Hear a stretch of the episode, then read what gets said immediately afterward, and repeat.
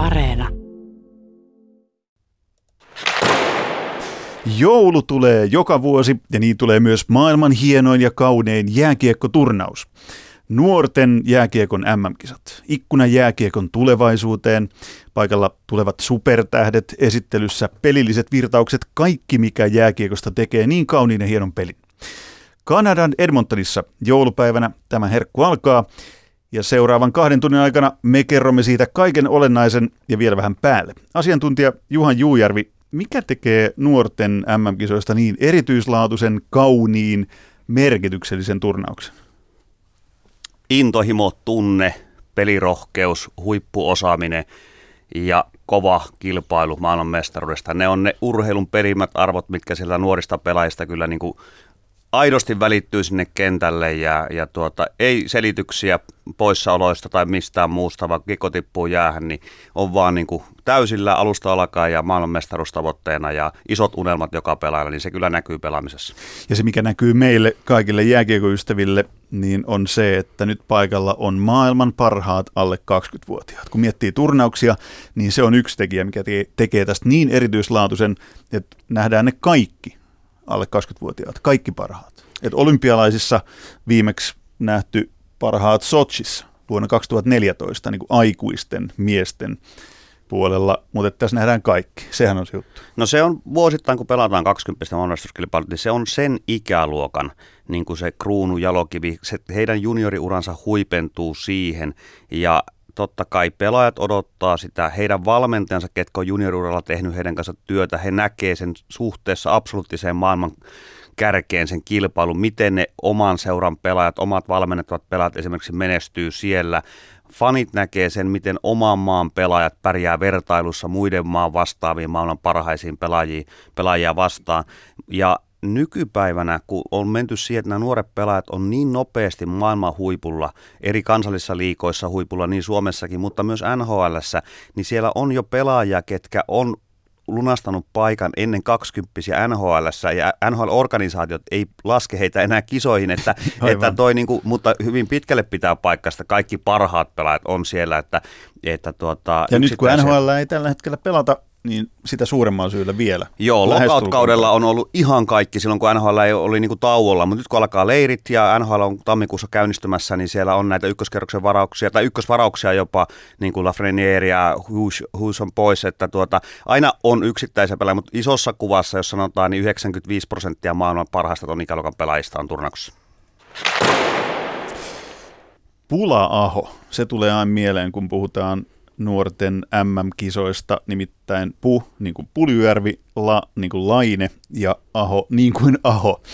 Eli mikä ilmiö se olikaan vuonna 2016 kotikisat ja Suomi sensaatiomaisesti maailmanmestaruuteen. Tänään Juha Juerven kanssa puhutaan muun muassa siitä, että mitkä Suomen mahdollisuudet on. Tulossa on myös tietysti paljon paljon pelaajahaastatteluja Ville Heinolaa Juuso Pärssistä. Saamme myös vastauksen siihen, mitä Suomessa aina mietitään, että mitä ne meistä siellä ulkomailla ajattelee. Nimittäin Craig Button, TSN-kanavan analyytikko, titteliltään Director of Scouting, Simo Leinonen soitti hänelle ja tiedusteli, että mitä hän ajattelee Suomen joukkueesta. Ja Greg Button avaa myös Kanadan suuren mestarisuosikin parhaat puolet ja muutkin. Ja Venäjä tietysti sitä joukkuetta ei voi nuorten kisoissa unohtaa, mutta Juha Juervi, suuren yleisön lemmikiksi tämä turnaus nousi Suomessa lopullisesti vuonna 2016. Muistat varmaan, mitä silloin tapahtui. Pula-aho. Kuka voisi unohtaa?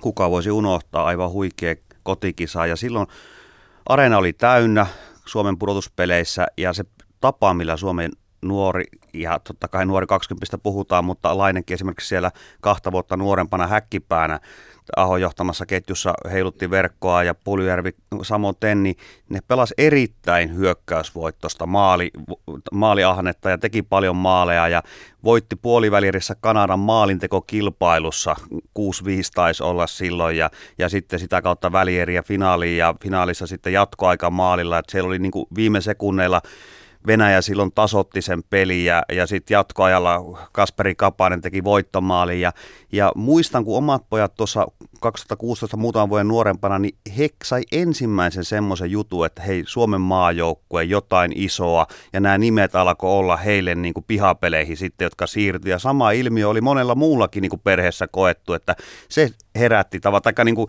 ja Suomessakin ruvettiin tätä 20 niin kuin isossa kuvassa seuraa enemmän, että ainahan tämä on ollut lajin niin kuin vihkiytynyt ja lajiniilojen niin sanotusti niin kuin huipputurnaus, mutta että tämä toisen niin kuin suomalaisille kotisohville huipputurnauksena esiin ja se on jatkunut. Se jatkuu tänäkin jouluna varmasti, nimittäin me palaamme tuohon vuoteen 2016 tässä lähetyksessä loppupuolella. Parituntisen loppupuolella kuulemme nimittäin Kaapo Kähkösen yhden 2016 joukkueen kultasankarin haastattelun. Ja sitä ennen kuullaan vielä Suomen nuorten leijonien päävalmentaja Antti Pennasta ja kuten mainitsin Greg Buttonia. Mutta nyt ensin otetaan kuulumiset sieltä, missä Suomen joukkue tällä hetkellä on, kuplassa. Edmontonissa, Kanadassa. Onko siellä tullut aika pitkäksi? Siihen muun muassa vastaa seuraavaksi Suomen joukkueen GM Kimmo Oikarinen. Yle Puhe. No kyllä tässä tekemistä on riittänyt, ei ole, ei ole aika käynyt ollenkaan pitkäksi. Totta kai sen neljä aikaa päivää siinä hotellihuoneessa, kun et ulos pääsen, niin, niin on vähän erilainen kokemus varmasti kaikilla, mutta sitten taas toisaalta tämän päivän tekniikkaa, ryhmävideopuheluita ja, ja palavereita videoiden välityksellä ja harjoittelua videoiden välityksellä ja niin edespäin, niin kyllä siinä tota, saatiin huumorikukkia aika reilusti sen, sen ajanjaksoa aikana. Ja totta kai sitten kun päästiin toissapäivänä niin sanotusti vasta niin kuin vapauduttiin tänne kuplaan, niin, niin äh, onhan se tietysti siellä taisi aikamoisia riemunkiljauksia kuulla, kun mä ilmoitin, että, että tota, kaikki testit on negatiivisia, että päästään jäähdettelemaan. Totta kai se, on, se oli mieleenpainava kokemus varmaan kaikille ihan sellaisenaan. Ja nyt sitten taas toisaalta niin vähän niin kuin tuossa puhuttukin, että eihän nyt sinällään eroa niin kuin muustakaan turnaustapahtumasta, että aika pitkältihän se on jäähallia, hotellia, neukkaria, ruokailut ja, ja lepohuoneessa ja pelaamista ja harjoittelua. Että, et sikäli, että mikä meillä nyt on ero, ero johonkin muuhun, että kukaan ei pääse niin kuin kaupungille tai tässäkään hetkessä vielä, niin ei mihinkään niin kuin omaa huonetta tai neukkaria tai käytävää pidemmälle, että alakerran alakerran kauppoihin tai muihin, mitä hotelliyhteydessä on, niin ei ole lupaa mennä. Mites nuoret, alle parikymppiset nuoret miehet suhtautuu siihen, että täytyy olla neljä päivää hotellihuoneessa ennen kuin pääsee, pääsee joukkueen kanssa touhuamaan mitään muuta? Tuliko nuorille aika pitkäksi, mikä on heidän viestinsä ollut? No ei siinä nyt sinällään, ehkä ne viimeiset, viimeinen päivä oli semmoinen, että siinä niin kuin, mitä mäkin pelaajien kanssa juttelin koko ajan ja, ja kyselin kuulumisia, että, että kaikki on hyvin, niin kyllä siinä viimeisenä päivänä sitten, kun nyt tuloksia odoteltiin, niin muutamat totesi ihan reellisesti, että kyllä tässä pää hajoaa, jos nyt niin kuin, ei päästä tästä kohta ulos. Luojan kiitos sitten, niin kuin, kaikki oli negatiivista. Että ehkä sen takia ne riemukiljaukset tulikin. Tota, onhan toi sinänsä aika eri, erikoinen tilanne, että kun vaikka turnaus onkin aina intensiivinen ja pelaajat, valmennusjohto, joukkuejohto on oikeastaan niin kuin hotellilla ja kokoushuoneessa ja hallilla, niin on se vähän hassu tilanne silti, että te ette niin kuin tavallaan tiedä yhtään, mitä ulkomaailmassa teidän kuplan ulkopuolella tapahtuu, vai kuinka? No juuri näinhän se on, ja sitten tietysti muutenkin kuplan sisällä meillä on aika tiukat rajoitukset niin maskin käyttämisestä. Täällä ei saa, maski täytyy olla joka paikassa päällä, myös ihan pukukopissakin, kun, kun tota, pelaajat tekee varusteita tai ainoastaan jäällä. Sen ei tarvitse olla. Mutta kyllähän se tietysti, totta kai onneksi pystytään median välityksellä katsoa, että mitä, mitä siellä ulkomaailmassa tapahtuu, mutta muutenhan me ollaan täysin out of the game niin sanotusti siitä, siitä osastosta. No miten sitten itse turnaus, minkälaiset odotukset joukkueen kesken on, on kasvanut tällaisena poikkeuksellisena aikana, koska onhan tämä ollut aika erilaista valmistautumista kuitenkin kuin mitä normaalisti, niin miten se heijastuu siihen itse turnaukseen, joka kohta alkaa? No me on, me on lähdetty siitä, että me niin kuin mennään sloganilla, että hetkessä. Ja se on, tota, se on hyvin niin kuin näkynyt ainakin mun mielestä ja myöskin mitä mä nyt toki paljon päävalmentaja Pennasen kanssa jutellaan koko ajan niin, niin eh, erilaistahan tämä on, mutta me otetaan tämä myöskin semmoisena kokemuksena, että in a lifetime, että ollaan, ollaan ylpeitä ja, ja ennen kaikkea etuoikeutetussa asemassa, että me päästään myöskin tämmöinen kokemaan, niin siitä pitää vaan kaikki repiä mahdollinen irti parhaalla mahdollisella tavalla, mikä vaan voi olla revittävissä. Semmoinen hyvä, hyvä henki mun mielestä on kyllä niin kuin joukkueen sisällä ja, ja iloinen tekemisen meininki. Että, että mä oon tosi luottavainen siihen, että mitä, mitä meidän nuorten leijonalauma voi, voikaan saada aikaiseksi tässäkin tapahtumassa.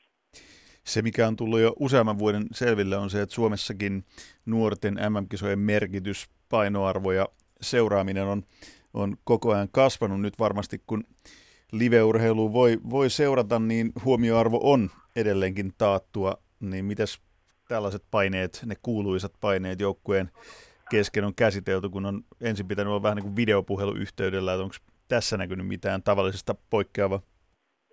No ei mun mielestä, että tota, kyllä nämä pelaajat jo kuitenkin ne on kasvanut, ne tulee liikaympäristöstä ja muusta. Ja se on vaan hieno asia, että nuorten kisojen niin kuin, tunnettavuus kasvaa Suomessakin. Tämä on upea, upeata lätkää ja hieno tapahtuma. Niin, niin ei, se, ei se noiden pelaajien eikä kenenkään muukaan niin kuin osalta ole mikään, mikään tota, painekattilan kasvaminen ollut, ollut kyseessä. Että se on hyvin niin kuin rempsesti pojat osaa suhtautua ja ne käsittelee niitä arjessaan päivittäin, niin, niin en mä näe siinä niin kuin ongelmaa. Et enemmänkin se on niin kuin, musta on hieno huomata, että nämä nuoret miehet, kuinka vahvasti ne arvostaa tuota Suomi-logoa ja leijona paitaa ja miten ylpeydellä ne sitä kantaa. Ja meilläkin on koppis omistettu siten, että siellä on niin kuin historiahavinaa siitä ajoista, kun jääkiekkoliitto on perustettu, että, että koko, koko historian kirja on tuolla mukana kopissa meidän kanssa koko ajan. Ja sitä suomalaisuutta halutaan tuoda vahvasti esille, niin se on niin kuin paineet pois ja ylpeästi leijonasti eteenpäin. Kuvaile vähän Kimmo Oikeinen, miltä siellä kopissa näyttää, mitä, mitä kaikkea siellä on seinillä ja mikä tämä mainitsemasi dekoraatio on? No siis meillä on äh, kopin niin pelaajien loossien yläreuna on semmoinen meidän huoltokoivuisen Riko ja Kuisman Niko on hommannut semmoista lakanaa, jossa on paljon paljon entisiä pelaajia, leijonapaidassa olevien pelaajien kuvia. Ja, ja toki kopin sisällä on pari kolmekin iso Suomen lippua ja erilaisia sloganeita, joilla tuota, niin, niin, luodaan sitä meidän niin kuin, suomalaisuutta vielä vahvemmin ja ennen kaikkea sitä leijonahenkeä tuonne tonne koppiin. Sanoit äsken, että slogan turnauksessa on, että eletään hetkessä. Onko toinen slogan, että vain kulta kelpaa? voi, tässä voisi siterata tuota, yhtä meidän, meidän, meidän valmennusryhmässä olevaa henkilöä, joka on turkulainen. Ja, ja tota, hän, hän käytti aikaa, jolloin pelasi palloseurassa, kun Jore oli päävalmentajana ja silloin taidettiin käyttää slogania, että kulta on värimme, niin hän sanoi, että tota, eikö, eikö se voitaisiin pojat ottaa takaisin tähän meidän juttuun. no me todettiin, että kyllähän se meille käy. No niin, Hannu Jortikan Kultasormi Midaksen opeella mennään siellä. Kimmo Oikerinen, kerro vielä vähän noista olosuhteista, nyt kun turnauksen alku odotellaan, niin miten, miten poikkeuksellisissa olosuhteissa olette vielä ennen kuin se ensimmäinen peli käynnistyy? Onko jotain merkittävää? No ei oikeastaan. Nyt meillä on niin kuin se ensi toisessa päivänä, kun me vapauduttiin niin sanotusti kuplaan, niin, niin meillä on hyvällä sijainnilla koppi, neukkari iso, erittäin hyvät niin kuin, olosuhteet viimeisen päälle, niin kuin varmasti kaikki ymmärtää, että NHL-hallissa kun ollaan. Öö, ei mitään, mitään sen su- muuta mullistavaa kuin totta kai se tänä Saksan ja Ruotsin tartuntojen takia ne ohjelmat meni uusiksi, mutta niin kuin, nyt päästään kuitenkin taas sitten harjoittelemaan vähän enemmän ja, ja pelataan sitten jenkkiä vastaan, hyvät päästään yksi reenipeli pelaamaan ja sitten vähän, vähän harjoitellaan vielä ja otetaan jouluateria porukalla ja sen jälkeen tota, kaikki fokus Saksa-peli, kiekko tippuu kaksi viides päivä ja silloin me ollaan valmiita viimeistään. Yle Puhe. Näin puhui Edmontonista, Kanadasta puhelimitse nuorten leijonien GM, eli kuten Jussi Saarinen sanoisi, General Manager. Kimmo Oikarinen siinä kertoili kuplasta. Tänään me siis kertoilemme laajalti ja seikkaperäisesti Jussi Paasi ja Juhan Juujärvi täällä Pasilan studiossa nuorten MM-kisoista, sen tajanomaisuudesta, siitä kaikesta, mistä, mistä tuo turnaus ja sen erityislaatuisuus oikein juontuukaan. Nyt siis avattu tuo kupla huomioita Juhan Juervi siitä, että poikkeusolot, mitä ne tarkoittavat pelaajien näkökulmasta sitten, kun turnaus 25. joulukuuta Kanada-aikaa alkaa?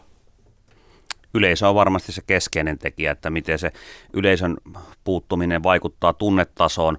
Yleensä se ei näille pelaajille kyllä ole ongelma ladata itteensä niin kuin huipputunteeseen ja saa irti. Ja joskus se yleisömäärä voi aiheuttaa myös lisää paineita ja varsinkin niin kotijoukkueille. Tuo hurmosta totta kai, mutta että Kanada on myös sortunut kotikisoissaan siihen niin yleisön valtavaan paineeseen, että se on ehkä heille jopa tietty etu, että, että sieltä niin kuin se semmoinen lisäpainolasti tulee, että, va, että ainoastaan voittaminen kelpaa. Toinen asia, mitä mä näkisin, niin on se, että että kun pelejä pelataan ja joukkueen kesken ollaan käytännössä koko ajan, niin semmoinen niin kuin hapen saaminen siihen niin kuin omaan pääkoppaan, että pystyy välillä unohtaa ne pelit hetkeksi ja tekemään jotain muuta, että, että nyt ei ole sitä pakopaikkaa, että sä käyt vaikka kaffella jossain tai jotain muuta, vaan sä pyörit siinä neukkaria pidemmälle ei pääse ja sulla on siinä kuitenkin, sä törmäät siihen joukkueen jäseniin, halusit tai et, niin käytännössä koko ajan, että halua omassa huoneessa niin kuin olla, että semmoisen niin ilman saaminen niin kuin siihen, että unohtaa hetkeksi jääkiekon ja pääsee irti siitä ja sitä kautta niin kuin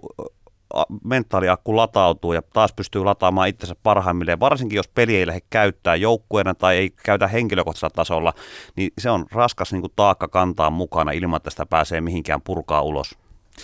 Näin se on. Otetaan tähän väliin, kun mainitsit tuon yleisön puuttumisen. Nythän siis tuolla Edmontonissa nuorten jääkiekon mm pelataan, kuten tiedetään, kuplassa ilman yleisöä niin siihen paikallinen näkökulma, mitä se yleisön puuttuminen merkitsee. Nimittäin Simo Leinonen, nuori ja lahjakas toimittajamme, soitti Greg Buttonille, TSN-kanavan analyytikolle, ja kysyi muun muassa tätä asiaa. Buttonilta kuullaan paljon muuhunkin tänään vastauksia, mutta otetaan lyhyt vastaus siihen, mitä kokenut TSNn kanadalainen analyytikko miettii siitä, että nuorten MM-kisoissa ei ole yleisöä.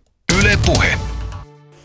Well, you know, I think for the younger players, there's an excitement of being in, in, in, in front of those big crowds. And, you know, go back to Vancouver and, you, you know, Finland was playing over in Victoria, and the crowds were sold out, and that was exciting. And for a lot of these young players, SEMO, I mean, th- th- those are the biggest crowds they're ever going to play in front of. So for the young players, you know, to to, to, to miss that, and certainly Ville Heinola and uh, Anton Lundell remember Vancouver and and remember Victoria, so th- they know what to compare it to. So you know, you know, for every player to miss that is unfortunate but I but they're competitors. And I'll tell you what, you you could go put this on some lake in central Finland up in Tampere, and you know the players when the puck drops and it's Finland versus Canada or Finland versus Russia or Finland versus Sweden, it doesn't matter if there's one fan in the building or twenty thousand. When they start drop that puck, those players are wired to compete.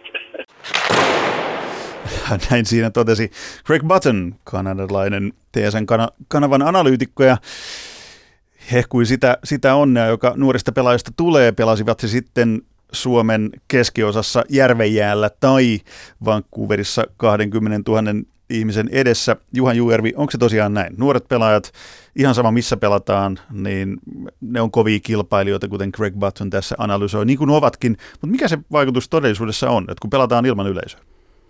No kyllähän se tietenkin niin, että nuorilla miehillä se intohimo ja semmoinen niin luontainen energia, kun he kiekon näkee, niin se on vähän sama kuin nuori mies näkee jotain muuta, niin sitä intoa on ehkä enemmän kuin vähän kokeneemmalla sotaratsulla, niin tuota, voisi tähän peilata sen, että ei se yleisöstä ole kiinni se into. Et, mutta just se niin kuin painepuoli tuossa on niin kuin se toinen tekijä mun mielestä, että jos ajatellaan, että Suomi ei koskaan ollut menestynyt Pohjois-Amerikan kisoissa, aina sanotaan, että pieni kaukalo ja siellä Kanada tulee niin vahvalla joukkoilla pohjois että eurooppalaisilla on ylipäänsä kellään vaikea menestyä. Ja nyt sitten näitä käytiin läpi lähetyksen alussa turnaus Suomessa, kun Suomi pelasi huikeita hyökkäyspeliä, niin sitten taas Kanadassa, Vancouverissa Suomi pelasi 2019, eli pari, pari vuotta sitten, niin aivan huikeita jääkiekkoa, taas puolustussuuntaan, ja Ukko-Pekka Luukkonen huippu maalivahtina, sillä Kanada hallitsi kenttäpeliä, oli maalipaikkoja, mutta ei kotiyleisön niin paineessa pystynyt viimeistelemään. Tietty kipsi oli, ja sitten Toni Utunen jatkoajalla tuli ja hiljensi halliin, ja, ja Suomi oli välierissä ja yhtäkkiä finaalissa, ja, ja sitä kautta maailmanmestaruuteen, että, että sillä lailla niin kuin kolikolla on aina kaksi puolta, että se on ihan selvä asia, että nyt olosuhteet on ainakin tasapuoliset kaikille. Näin se on. Edmontonissa, Kanadassa siis 25. joulukuuta. Suomen aikaa ollaan juuri silloin 26. päivässä. Eli Tapanin päivänä Suomen aikaa yöllä käynnistyy tuo Maaginen nuorten miesten jääkiekon MM-kisat. Ja tänään me Juhan Juerven kanssa analysoimme kaiken mahdollisen ja mahdottoman näistä kisoista. Aivan tuota pikaa myös Suomen joukkueen kimppuun päästään, ketkä ovat ne tämänkertaiset pula-ahot. Eli siis Puljujärvi, Laine, Sebastian Aho, jotka hurmasivat kotikisoissa ja kaikki me muistamme, kuten todettua, miten se päättyi. Siitä kuulemme tänään myös Kaapo Kähkösen laajan haastattelun. Ilmari Pitkänen on jututtanut Kähköstä ja hän kertoo ja muistelee muun muassa tuota tarunhohtoista vuotta 2016. Sitten mennään Suomen joukkueeseen. Suomen joukkueesta löytyy tähtiä myös ihan sillä mittarilla, että koko kisojen mittarilla mitattuna Suomen joukkueen yksi merkittävimmistä pelaajista löytyy puolustuksesta, Rauman Lukon ja Winnipeg Jetsin puolustaja Ville Heinola. Hänet otti haastatteluun kisojen kynnyksellä Kirsi Teiskolahti. Kuunnellaan Ville Heinolaa. Ja Heinolahan siis, kuten todettua jo NHL-kokemusta itselleen haalinut. Mitenköhän se mahtaa nuoren miehen pirtaan sopia? Yle Puhe. No olihan se niin kuin vauhdikasta aikaa, että paljon tapahtui pienessä ajassa ja just näki sitä NRiä ja, ja sitä toimintaa siellä kanavissa ja sitten tuli takaisin Suomeen ja sitten oli melkein heti kisat ja, ja sitten pääsi vielä takaisin ja sitten tuli tuo korona vielä kaiken lisäksi tuohon loppukauteen. Että et oli kyllä paljon ja näki kaikkea uutta, mutta mut niinku opettavainen ja hieno vuosi oli. No tietysti, kun sillä ajattelin, niin ihan se pienestä asti ollut se, se unelma, ihan kun on aloittanut jääkiekko ja just paljon, paljon itse tykännyt touhua ja ja pelannut montaa lajia ja näin, mutta mut kyllä se sitten ehkä ennemmin kuin on päässyt tähän kunnolla niin liikaa ja liikaan pelaa näihin, näihin isompiin karkeloihin, niin sitten on tullut niin konkreettisemmaksi tuo NHL, että se on se tavoite. Miltä se tuntuu, että viime kaudella pääsi sen kahdeksan matsia pelaan? Toisaalta sain ne ekat pelit, mutta tietyllä tavalla sopimusteknisistä asioista ei tullut enempää matseja, vaikka ehkä niin pelillisesti olisit ansainnutkin sitä aikaa siellä enemmän. No kyllä se niin kuin, ehkä moni ajattelee, ajattelisi, että se on niin kuin hieno kokemus, mutta kyllä itselle tietty ekaan tuli siitä, että jätti paljon nälkää, että, haluaa takaisin sinne ja näyttää, että pystyy pelaamaan siellä ihan vakituisesti. Toki kun sillä niin onhan se hieno kokemus ja näki, näki mitä se on ja nyt tietää vähän paremmin, että mihin on menossa. Mutta mut kyllä se ennen kaikkea jätti paljon niin kuin nälkää, nälkää tähän vuoteen miten sä koet ne U20 kisat sitten, jotka viime kaudella oli, että oliko sulla jonkinlaisia paineita niistä siinä kohtaa, koska kausi oli mennyt niin hienosti siihen asti? No varmasti, varmasti oli niin kuin paljonkin paineet ja, ja kuitenkin aina ne isommat paineet tulee itseltä ja, ja, ja miten niin itse asettaa ne tavoitteet, mutta mut kyllä siinäkin niin kuin tietty kirkkaampana oli mielessä, että, että haetaan se kulta tai edes mitalle ja, ja se jäi nyt vähän piippuun, niin ei se silloin ihan nappiin, nappiin mennyt sitten, mutta mutta toivotaan, että menee hyvin. Millainen vuosi toi oli henkisesti? Siinä tapahtui niin paljon kaikenlaista. No tällä jälkeenpäin kun ajattelee, niin, niin ei siinä hirveästi miettinyt mitään. Että, että paina vaan täysin koko ajan, meni paikasta toiseen. Ja, ja, ja sitten ehkä jälkeenpäin vähän miettinyt, että jotain asioita olisi voinut ehkä, ehkä vähän lailla tehdä toisinkin ja miettiä välillä, mutta, mutta niin kuin kuitenkin hieno vuosi ja paljon tapahtui ja, ja oppia tuli varmasti paljon onko jotain sellaisia asioita, mitä haluat paljastaa, että mitä olet miettinyt, että olisi voinut tehdä muulla tavalla? No ei, ei, nyt mitään niin radikaalia, mutta kyllä tietty, sitten kun tuli Suomeen, niin, niin oli vaikeampaa aluksi, niin, niin varmasti niihin, niihin olisi sit voinut jotenkin paremmin, paremmin suoriutua sen Suomeen, ja sitten mitä tuli sieltä takaisin, kun oli vähän vaikeampaa, mutta mut onneksi taas loppukaudesta oli jo parempaa, parempaa Suomessakin, ja tänä vuonna sitten lähtenyt hyvin täällä Suomessa käytiin. No onko jotain, löysitkö sä viime kaudella jotain keinoja siihen, että miten tavallaan, sä olet niin isossa pyörityksessä, niin löysitkö sä jotain keinoja siihen, että miten tällaisia asioita käsitellään? No kyllä varmasti se, kun itse just tulee niin, niin kuin pimeätä täällä ja sitten rupeaa niin miettiä asioita, niin monesti huomaa, että kun rupeaa miettimään asioita, niin sitten sit niin kuin hommat alkaa menee huonosti. Että pitää vaan niin kuin yrittää pitää se pää, pää aika tyhjänä ja, ja mennä vaan eteenpäin, niin silloin yleensä hyvät asiat tapahtuu. Että jos alkaa niin kuin liikaa miettimään, niin sitten sit se yleensä kostautuu. Kuinka tärkeä juttu se oli, että pääsit olemaan kuitenkin Suomessa ja ehkä jonkinlaisia tukihenkilöitä täällä ja läheisiä on niin kuin enemmän? No olihan se itselle niin kuin hieno juttu, että sai kuitenkin vielä olla Suomessa ja täällä on kaikki kaverit ja noin kuitenkin vielä ja perhe, perhe, niin itselle jotenkin niin kuin turvallisempi ympäristö. Et, et nyt tuntuu ainakin siltä, että on paljon valmiimpi, kun lähtee sinne takaisin. Onko siitä muuten ollut jotain puhetta vielä, että missä kohtaa NHLään suuntaat? Varmasti niin kuin voi olla, että kisoista, kisoista ihan suoraan Kanadaan tai sitten tuu Suomen kautta ja lähden Kanadaan, että en oikein itsekään vielä tiedä. Päivä kerrallaan, niin hyvä tulee. Minkä verran käytte keskusteluja Jetsin organisaation tyyppien kanssa ylipäätään niin kuin peleistä ja kaudesta ja muusta? No siellä on niin semmoinen, joka vastaa näistä prospekteista, semmoinen tyyppi, niin sen kanssa viikoittain puhutaan puhelimessa, ja sitten meillä on semmoisia, semmoisia niin tilastojuttuja, mitä pitää itse täytellä niille, ja ne arvioi niitä, että, että aika paljon ollaan kyllä sinne yhteydessä. Sulle nämä on nyt kolmannet U20-kisat.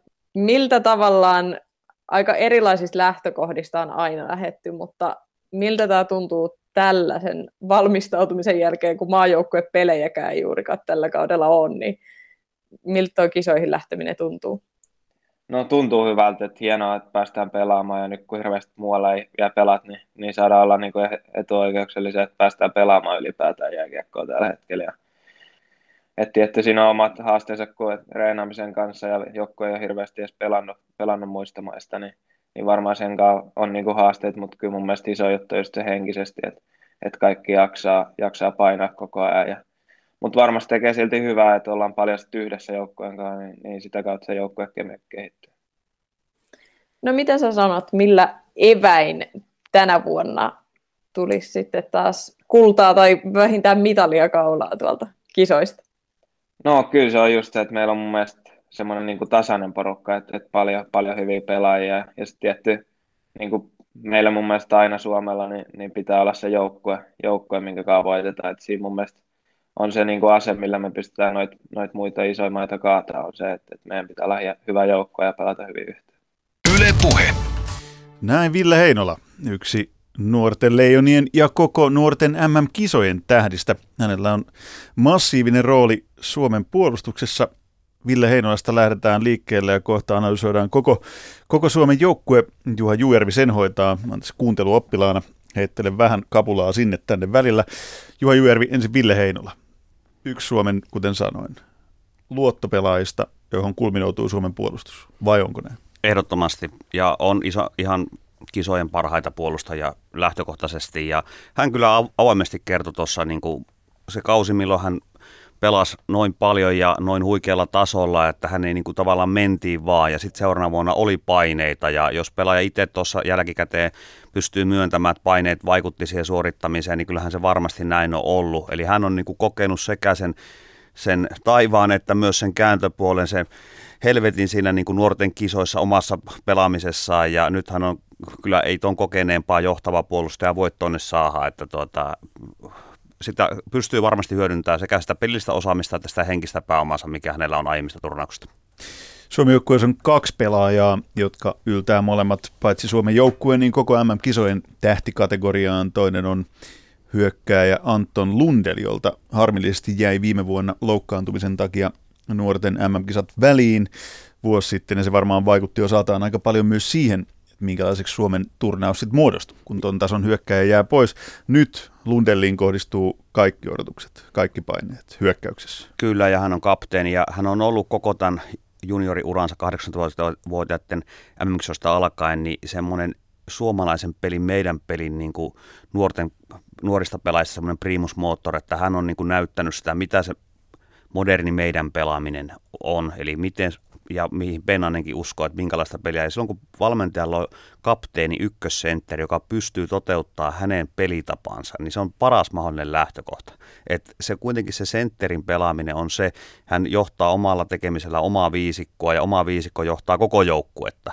Ja Lundelin se kokonaisvaltainen pelaaminen on se, millä hän erottuu, mutta hänellä on myös kyky tehdä tulosta, niin kuin tämä kausi liikassa on näyttänyt, siellä on se 12 maalia taitaa olla ja ollut IFKssa jo ykkössentteri, niin ihan samalla kuin Heinola puolustuksen johtajana, niin me saadaan niin hyökkäyksen johtajan, johtajaksi pelaaja, jolla ei ole pelkästään odotusarvoa, mutta on myös niin henkistä kapasiteettia ja kokemusta siitä menestymisestä ja vastuunkantamisesta.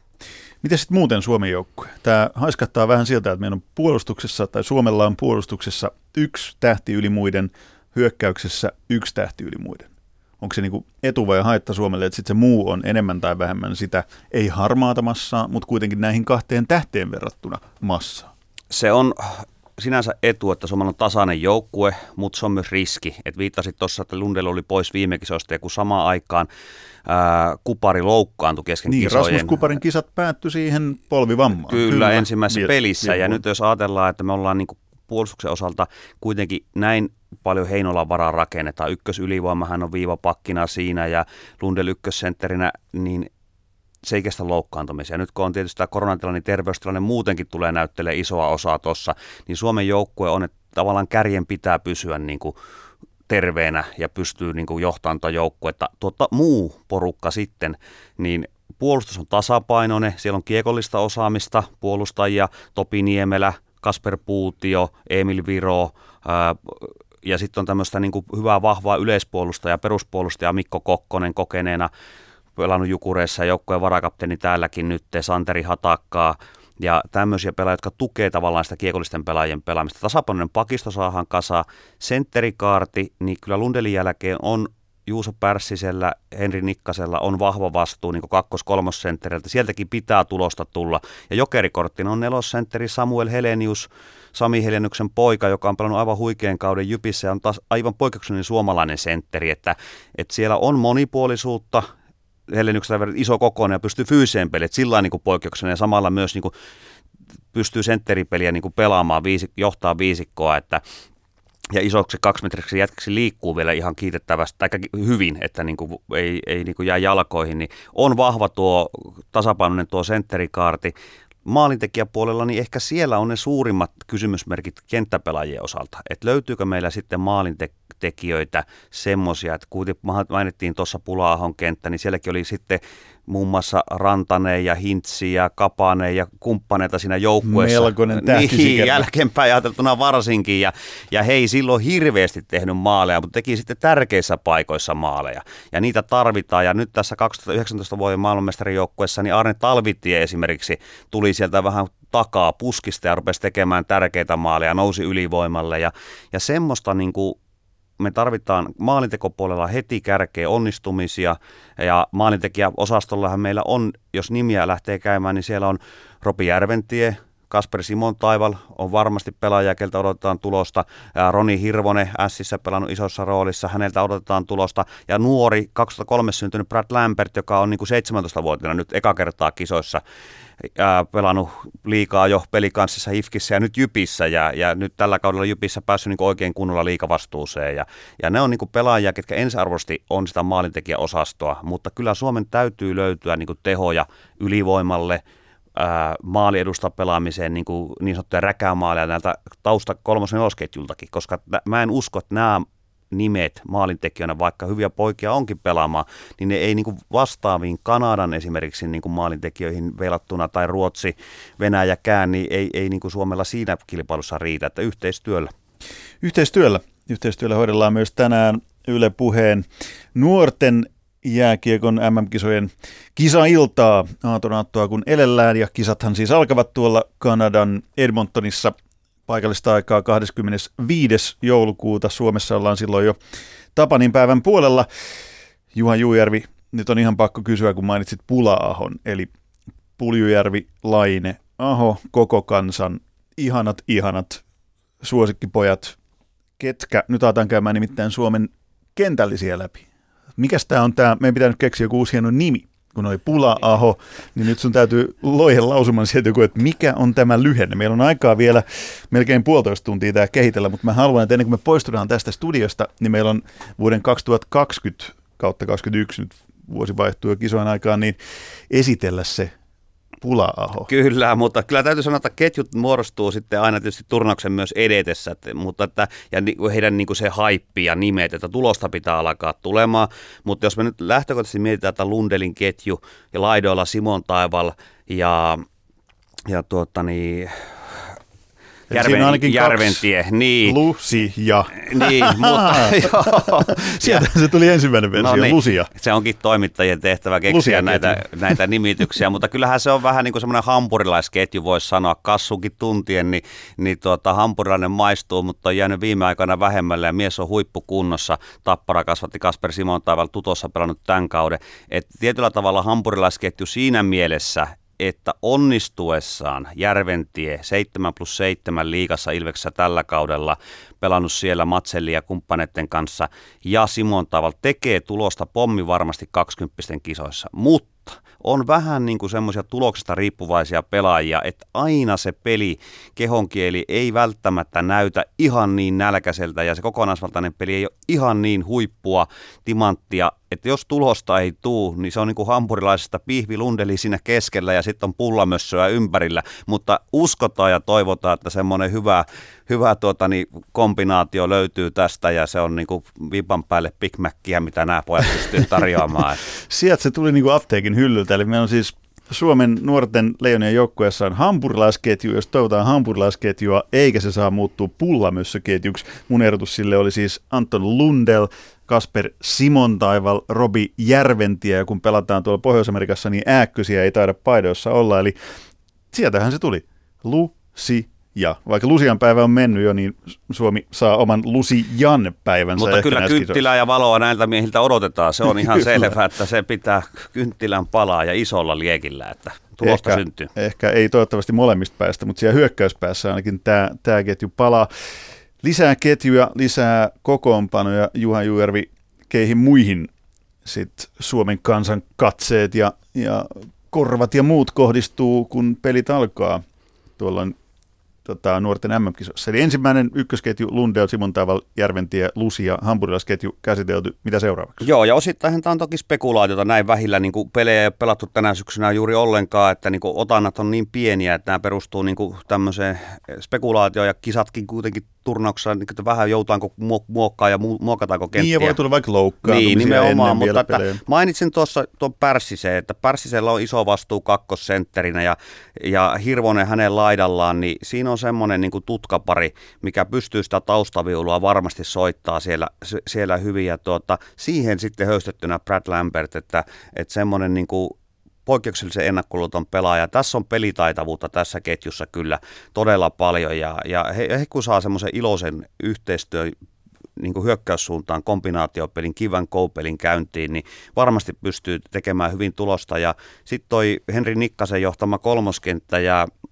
samoin Hennyksen johtava neloskenttä, niin siellä on niin kuin semmoista raakaa työmoraalia ja luisteluvoimaa ja vaikka semmoisia perinteisiä niin roolituksia siinä mielessä ajateltu joukkueen hierarkia, että ykkös- kakkoskenttä on tulosyksiköt ja kolmos neloskenttä on sitten niin vahvaa kahden suunnan vääntämistä, pelaamista ja tuota, se, että miten tämmöinen Nikkanen ja Aku Räty, Pyyhtiä, Pyyhtiä ainoa, jolla ei ole näistä liikakokemusta näistä hyökkäistä kovinkaan paljon, että hän on niin TPS A-nuorissa pelannut kauden, että muutenhan Suomen valmennuksella on se kiitollinen teht- ma- mahdollisuus nykypäivänä, että he voi valita pelaajat käytännössä liikapelaajista ja sitten halutessaan ottaa tyyppiluokkaa Kasper Simon Taipale, joka on ollut tutossa lainalla koko alukauden ja tehnyt tutossa kun Mestiksessä isoa niin kuin tulosta ja isoa vastuuta, niin saahan niille paikoille semmoisia pelaajia, jotka on siinä roolissa pelannut tällä kaudella. Ja se on ehdottomasti Suomen hyökkäistö etu, että kukaan ei joudu niin syvään päähän, vaan tuttuihin, ympyröihin tuttuun rooliin.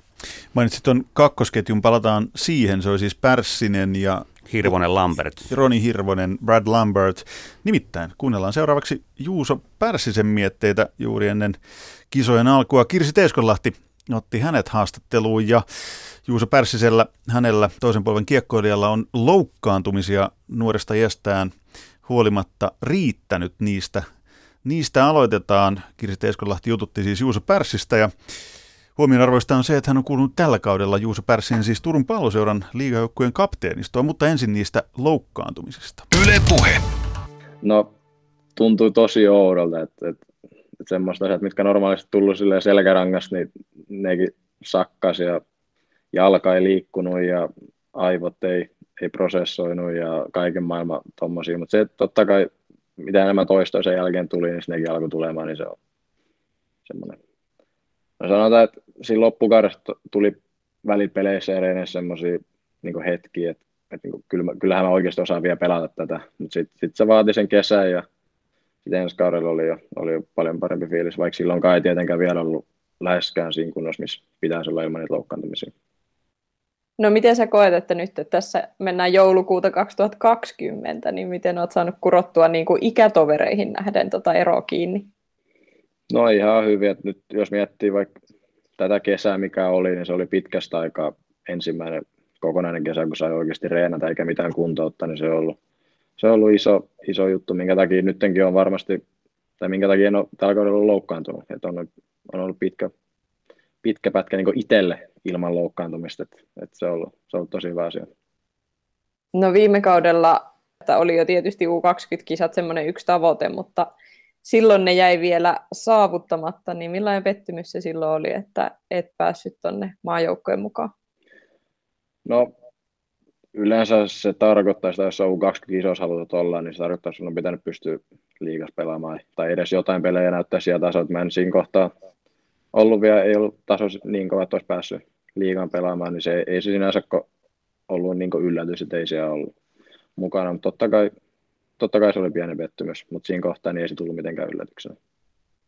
No miten sä koet nyt, jos katsotaan vähän eteenpäin, niin kuinka tärkeänä koet noin seuraavat U20-kisat ihan niin kuin oman uran ja kehityksen kannalta? No totta kai se on iso näytön paikka, mutta ja tiedän, että Nashville seuraa ja ollaan niiden kanssa puhuttu tosi paljon, mutta, et, mutta on sekin fakta, että ei yksi, kaksi viikkoa kuitenkaan susta niin hirveästi erilaista pelaajaa tee, että se on kuitenkin se, se pitkä prosessi, mitä sä teet vuoden ympäri, et, et, mutta totta kai kisat on hieno, hieno ja to, todella niin iso näytön paikka kaikille. Minkä verran on tarvinnut nyt sellaista henkistä kovuutta tässä, kun tämä on ollut aika erikoista maailman aikaa koko vuosi 2020 ja nyt on niin kuin MM-kisatkin hyvin erikoisin järjestelyin pidetään? No, tot, no on kyllä no ensinnäkin ihan todella erikoinen vuosi ollut. Et, et mä muistan silloin, oltiin liikasta menty, me ketä sieltä saatiin tulla, niin A-playereihin viime kaudella mukaan. Ja meillä oli siellä eri, erittäin hyvä meno päältä. Oli kaikille semmoinen, että voidaan vaikka mennä päätyynkin asti, että jos, jos, jos kulkee. Ja sitten alkoi kuulemaan jotain koronajuttuja ja tälleen, että voi olla, että sarja, tota, tai siinä kohtaa playerit niin lopetetaan kesken ja ei me tietenkään sitä uskottu, mutta sitten sit, sit se päivä koitti ja sitten kaikki oli aika ma- maansa myyneitä, mutta sitten jos verrataan nyt tähän hetkeen, niin tuossa on aika paljon kaiken maailman karanteeniaikoja ollut tälleen, niin nyt tämä on uusi normaali melkein, tämä karanteenielämä, että joutuu to- tosi paljon miettimään, missä liikkuu ja kenen kanssa ja millaisissa porukoissa, että, että on, on outoja aikoja eletään. Minkä verran tuommoiset asiat rassaa päätä, että oikeasti joutuu vähän miettimään, että keiden kanssa voi vaikka hengailla ja muuta? No ei ehkä enää niin paljon. Ja muutenkin mulla suuri osa kavereista pelataan niin samassa joukkueessa ja tosiaan kiekkopiirissä, niin ei se, ei se sinänsä ole sitä muuttanut, mutta totta kai kyllä se, kyllä se auto on, kun välillä on joutunut miettimään, että voiko sinne tai tänne lähteä, missä on mahdollisesti enemmän jengiä ja semmoisia, kenen kanssa normaalisti arkipäivästä on niin nähty just joukkuekaverit enää, niin on se on ollut uutta. Miten sä koet, että minkä verran tuollaisilla asioilla, että osaa käsitellä nämä hyvin erikoiset tilanteet henkisesti, niin minkä verran sillä on vaikutusta nyt sitten, kun mennään MM-kisoihin ja siellä on kuplaolosuhteet ja hyvin erilainen tunnelma ja niin kuin järjestelyt varmasti muutenkin kuin aiemmin?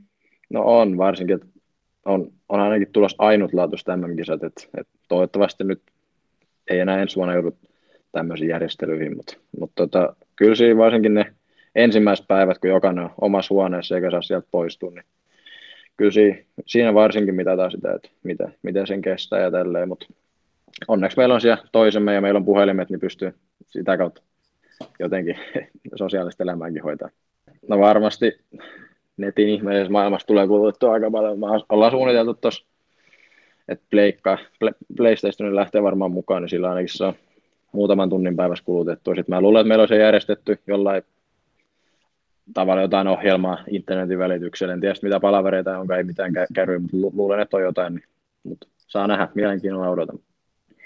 No jos vähän pelillisistä asioista puhutaan vielä, niin sun kohdalla ei voi olla puhumatta siitä, että olet aika lailla semmoinen johtava pelaaja.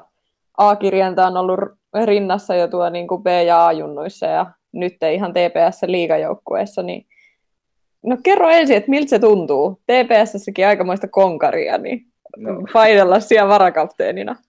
On se, on se kyllä tosi siisti juttu, se on semmoinen ylpeyden, ylpeyden aihe ja on siitä niin ylpeä ja tota, iso kunnia kanssa, mutta niin kuin, ei se sinänsä niin kuin, uusi juttu kuulu kapteenista, että niin kuin sanoit, niin kyllä mä oon niin kuin aiemminkin junnu jengeissä ollut, o, tai kuulunut kapteenistoon, mutta kyllä se, kyllä se silti vähän yllätti, että näin nuorena pääsee liikajoukkueessa kapteenistoon, mutta erittäin hieno asia, mistä mä oon tosi ylpeä.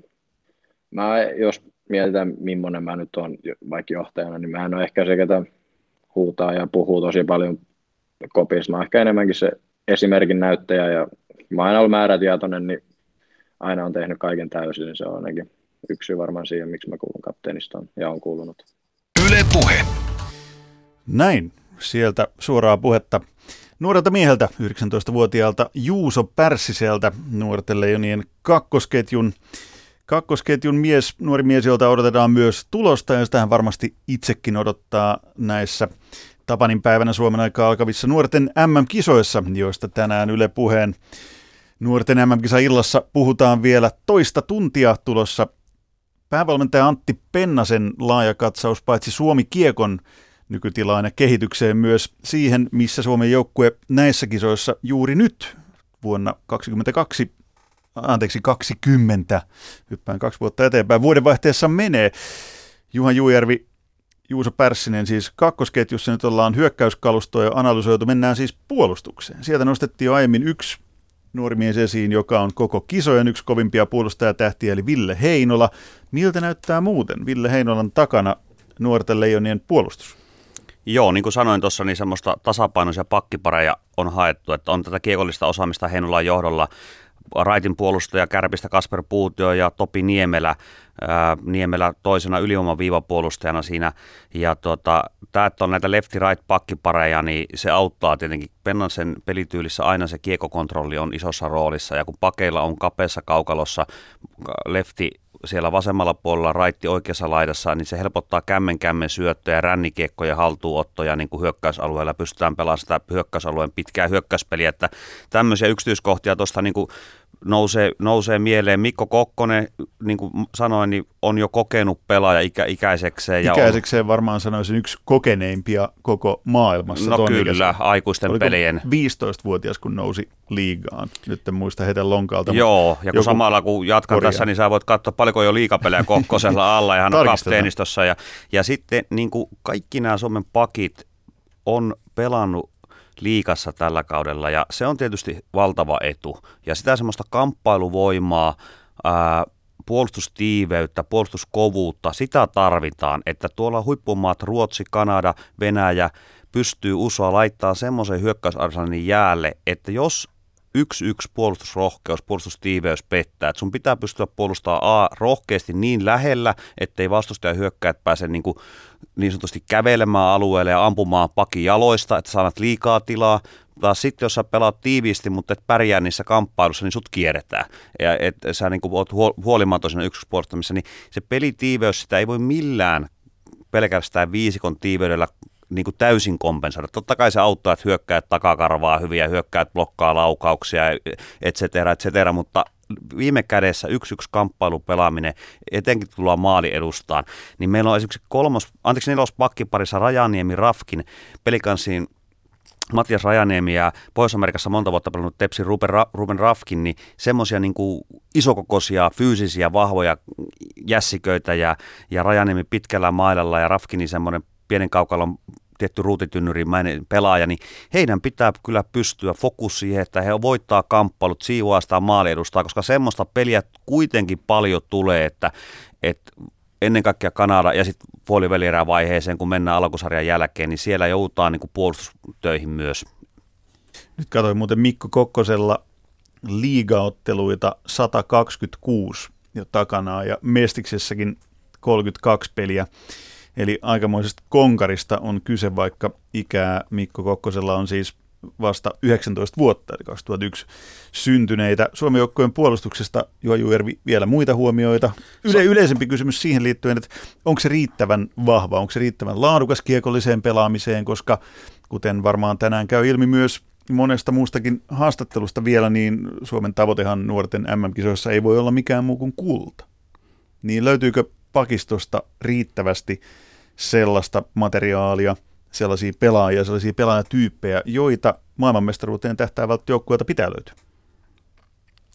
No kyllä se niin kuin on mahdollista että se on aivan oleellinen Aika kysymys. japanilainen niin, vastaus. Aivan oleellinen se kysymys nimeltään se kiekollinen osaaminen, nimittäin pienessä kaukalossa paine tulee niin nopeasti.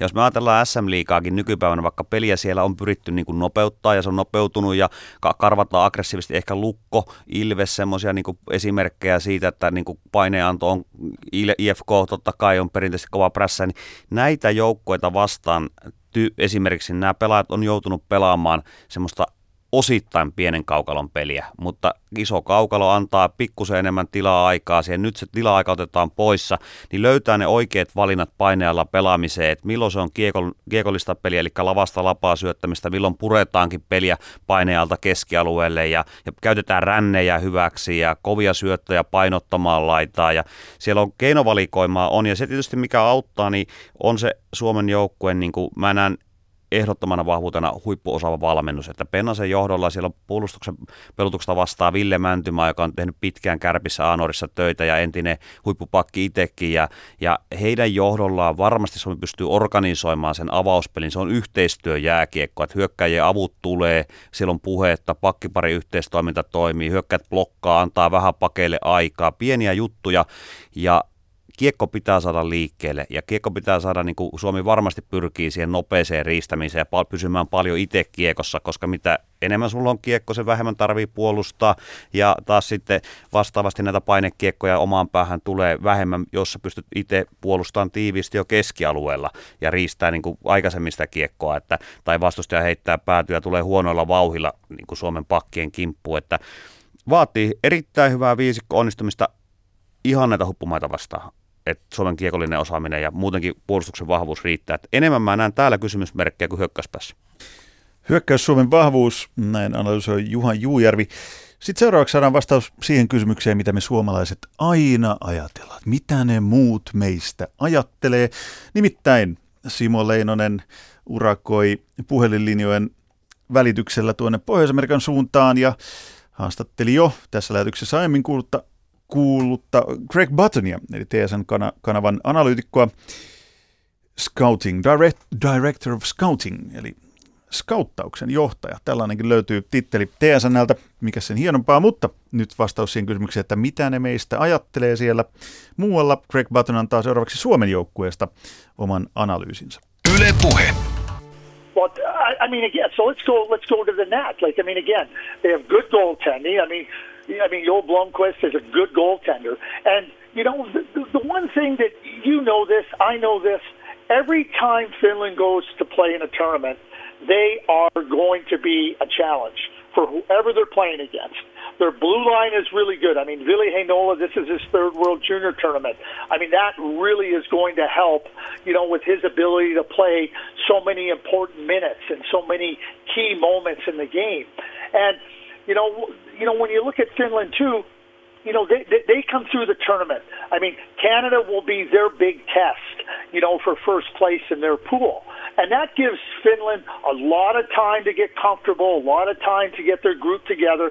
The one thing I know about Finland is that as, as, as the tournament carries through, they become better. They're not a team that gets worse as the tournament goes on. They're a team that gets better. They won the gold medal in uh, Vancouver in 2019, and that was a team that just one, two, three, four, five, six games just continuously got better. They don't beat themselves. They always find a way to, to play to the team's strengths. If they have scoring, like 2016, they're going to score. If they need defense, they'll play defense. They're not going to play one way all the time. They'll play that best suits their players. But you know, when you talk about Anton Lundell and I mean his ability, uh, you know, missing him last year was a was a big miss for them. But him coming back this year is, is so important, not, only because of how good he is, but he also has that experience of winning in 2019 as well, and I think that that really helps. You know, like Finland is missing you know, Pustula, who was such a good player last year. I mean, not part of the team this year. Aatu Räty, who was, uh, you know, so much, uh, you know, uh, commentary about him. Uh, I mean, I think he's a really good player. But the Finns and Team Finland, you know, puts together a team that they think can compete for the gold medal. And sometimes those re- mean some tougher decisions have to be made. But it's always with the idea of putting the best team that can compete for gold. And like I said, you know, if anybody wants to underestimate Finland, be careful because when you do, you usually run into problems. Jos Suomea vastaan lähtee aliarvioimaan vastustajaa, niin joutuu isoihin ongelmiin, näin totesi Greg Button, kanadalainen herrasmies Simo Leinosen, Leijona äänen hyvä ystävä. Tuolta Kanadan suunnasta hän siinä puhui Suomesta aika, aika ylistävään sävyyn, totesi, että Suomi on se joukkue, joka parantaa aina turnauksen edetessä peliään, eikä missään turnauksessa koskaan käy niin, että peli, peli muuttuisi huonompaan suuntaan, niin kuin, niin kuin ehkä jollain joukkueella sitten saattaa käydä. Minkälaisia ajatuksia Juhan Juervi heräsi tästä Greg Buttonin jopa ylistävästä Suomen analysoinnista? No jos siitä ottaa sen pohjoisamerikkalaisen kohteliaisuuden pois, niin kyllä siellä se asia kuitenkin oli, että näinhän se on. Suomi on turnauspelaamisessa silloin kun puhutaan menestyneestä suomalaista joukkueesta, ei aina ole onnistunut, mutta hyvin usein, niin se edellyttää sen, että se joukkue niin kasvaa yhteen sekä pelillisesti että henkisesti ja pystyy niin tiiviillä yhteistyön jääkikolla nujertaan ne vastustajan ehkä nimekkäämät niput. Ja se on ollut suomalaisille vähän niin kuin valloittamaton linnake se Pohjois-Amerikka ennen tätä 2019 vuoden maailmanmestaruutta. Ja nyt sen aistii heidän niin kuin, suhtautumista, että he ottaa Suomen niin kuin, loppuasti vakavasti, riittävällä vakavuudella, koska he vetoaa kuitenkin tietyllä tavalla omassa ajattelussaan mun mielestä siihen, että se 19 vuoden puoliverran tappio, sokkitappio, niin oli osittain tämmöinen niin sattuma ja he ihan niin kuin tappanut sitä peliä, kun olisi pitänyt ja ei suhtautunut sillä vakavuudella, kun pitää suhtautua ja sen takia Suomi sen pelin korjasi. Nuorilla leijonilla hyviä muistoja siis tuolta Pohjois-Amerikan mantereelta 2019 kultaa tuli, kuten tässäkin todettu moneen kertaan. Greg Button Kanada, Kanadasta otti tuohon huomioon myös tietysti Suomen maalivahtipeli, joka näyttelee isoa roolia jokaisessa joukkueessa, joka haluaa menestyä. Me Juhan Juerven kanssa käymme läpi tuon Suomen maalivahtitilanteen ja sen kiemurat vasta tämän parituntisen lähetyksen loppupuolella, eli tuossa vajaan tunnin päästä käydään läpi maalivahtipeli, nuorten leijonien maalivahtipeli. Nimittäin me kuulemme sitä ennen vielä haastattelun, jossa 2016 maailmanmestaruuden, nuorten maailmanmestaruuden yksi kultasankareista Kaapo Kähkönen pääsee ääneen ja hän kertoo muun muassa sen joukkueen salaisuuksista ja muusta Ilmari Pitkäsen haastattelussa. Erikoisiltaa mennään vielä. Tunnin verran jäljellä, mikä sen ihanampaa nimittäin, kun nuorten jääkiekon MM-kisoista puhutaan, niin silloin päästään toivottavasti täälläkin siihen ytimeen, mistä tuo tajanomainen hieno turnaus oikein koostuu. Me olemme analysoineet jo Suomen joukkuetta, mutta puhutaan vähän niistä mahdollisuuksista, kun Craig Button nosti esiin sen, että Suomea ei saa aliarvioida. Suomea ei varmaan aliarvioi nuorten kisoissa enää kukaan, ei ole tehnyt ainakaan vuoden 2016 jälkeen mitä ilmeisemmin, niin kohta mennään analysoimaan vähän lisää myös Kanadaa, Venäjää, jotka lienee ne suurimmat mestarisuosikit, mutta kerro ensin Juha Juervi, mihin Suomi sijoittuu ennakoissa siihen, että, että mitkä mahdollisuudet oikeasti on pärjätä? Suomi kohtaa, Suomi kohtaa alkusarjassa Saksan, Slovakian, Sveitsin ja lähtökohtaisesti voittaa nämä kaikki kolme maata. Sen jälkeen tulee vastaan Kanada ja se on se ensimmäinen niin kuin todellinen koetinkivi ja siinä tietyllä tavalla ratkaistaan todennäköisesti lohkovoitto. Nyt mennään jo aika pitkälle asioiden edelle, mutta että kuitenkin saadaan niin kuin selkeästi, sel, selkeästi kovin joukko alkusarjassa vastaan. Ja sen jälkeen katsotaan, ketä vastaan puolivärissä lähdetään kohtaamaan. Ja siellä toinen lohko on kovempi. Siellä on Venäjä, USA, Ruotsi, kolme selkeästi kovinta ja Tsekki, ei ikinä voi unohtaa Tsekin, niin kuin, ei ole niin hyvä nuorissa tällä hetkellä, mitä parhaimmillaan on ollut, mutta tuota, kuitenkin saa, saa joukkue, hyvä joukkue jalkeille, niin joku näistä neljästä tulee vastaan Suomelle, niin sehän on totta kai se ottelu merkkaa sitten paljon sen turnauksen kokonaistuloksen kannalta. Mutta mun mielestä Suomella niin kuin lähtökohtaisesti on erinomainen sauma taistella mitallista. Ihan nappi onnistumisella Suomi taistelee jopa maailmanmestaruudesta, mutta ei kuulu kyllä mun papereissa kahden suurimman ennakkosuosikin joukkoon, mutta siihen niin kuin mitallikandidaattien viiden nippuun totta kai ehdottomasti kuuluu. Ja, ja tässä myös Patson otti esille tämän puistolan poissaolon, mikä on täällä Suomessa ollut kummaperunen jo ennen niin kuin kisoja. Että niin kuin Suomella kuitenkin se yksilö, huippuyksilö määrä, jos puhutaan Lundelin ja Heinolan kaltaista pelaajista, niin se on kapea, että Kanadalla esimerkiksi niitä NHLn ykköskerroksen varauksia taitaa olla 20 ja Suomella on nämä tasan kaksi mainittua herraa, jotka on Siinä näkee sen suhteen aika niin. hyvin, mihin se painottuu. Ja tuota, Puistolan poistelusta tietenkin sen verran, että se on aihe, aiheestakin herättänyt kysymyksiä, että miksi hän ei mahtunut joukkueeseen, koska hän oli, tämä on 2001 vuoden ikäluokka, on se vanha ikäluokka, mikä saa nyt täällä pelata, niin silloin kun kaksi vuotta sitten he pelasivat 18 vuotta maailmanmestaruuskisoissa, niin se ei ollut mikään menestystarina todellakaan. Se oli aika niin kuin farssikin loppujen lopuksi se Suomen turnaus siellä. Ei mennä tarkemmin, mutta Puistola teki viisi maalia sen turnauksessa, oli Suomen paras maalintekijä. Ja viime vuonna 20 MM-kisoissa nousi kakkoskentässä Christian Tanuksen kanssa Suomen niin kuin johtavaan ykköskentäasemaan ja tuota, teki viisi maalia 20 kisoissa, niin onhan se niin kuin aika kova pohjanäyttö, että nyt jos hän tällä kaudella on Jypissä osin joukkueen, eikä ihan vähäkä, vähältäkään osin niin joukkueen heikon tekemisen kautta pelannut huonon vain sun syksyn, niin se on varmasti vaikuttanut hänen niin kuin omaankin valintamahdollisuuksiin ja on, on kova yllätys toki, että häntä ei valita. Ja varsinkin kun tiedetään, että Suomessa yleensä maalintekijätyyppejä ei liikaa ole, ja Puistola on osoittanut sen, että hän on tehnyt maaleja sarjassa pelaatessaan, ei tosin tänä syksynä, niin kuin sanoit, että vaikea kausi, mutta myös arvoturnauksessa.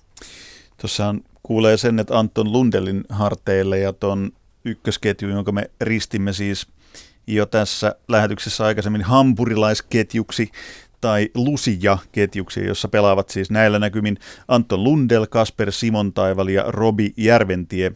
Eli Lusia tai Juha Juerven versio hampurilaisketju, niin se ei saa muuttua pullamössöketjuksi. Siellä olisi kaivattu, väitän, kaivattu Patrik Puistolan kaltaisia kokeneita, vähän niin kuin Mikko Kokkonen puolustuksessa, niin Puistola olisi ollut samanlainen apu hyökkäykseen.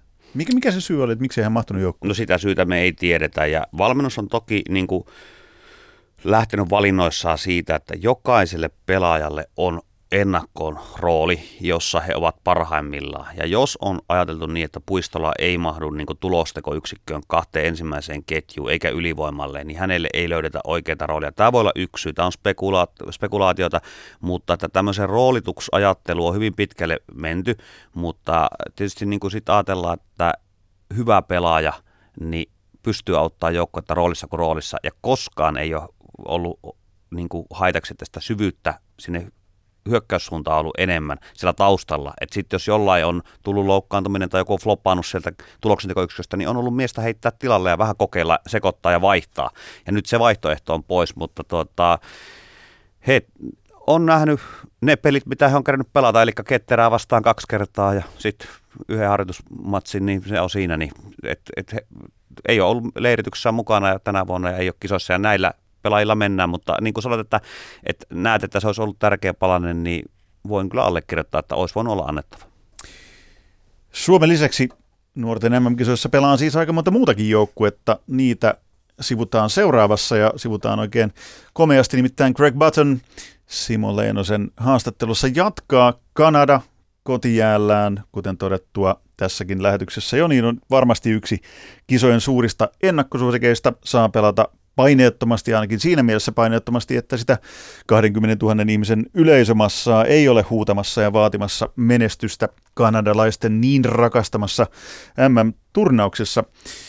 Greg Button, TSN jatkaa seuraavassa ja analysoi sitä, mistä Kanadan joukkueessa näissä kisoissa on kyse. Well, number one, I would say that the forwards that they have are all so good. Uh, it's going to be a different type of forward group. You know, we, we see a lot of teams that don't have the scoring all the way through their lineup. Canada has scoring all the way through their lineup. They have 14 forwards that can score. And so no matter who's out on the ice, they're going to be dangerous offensively, and they're going to pose a lot of challenges for opponents. Uh, you know, when, when I look at uh, at that type of forward group, not only do they have skill, but they also have size.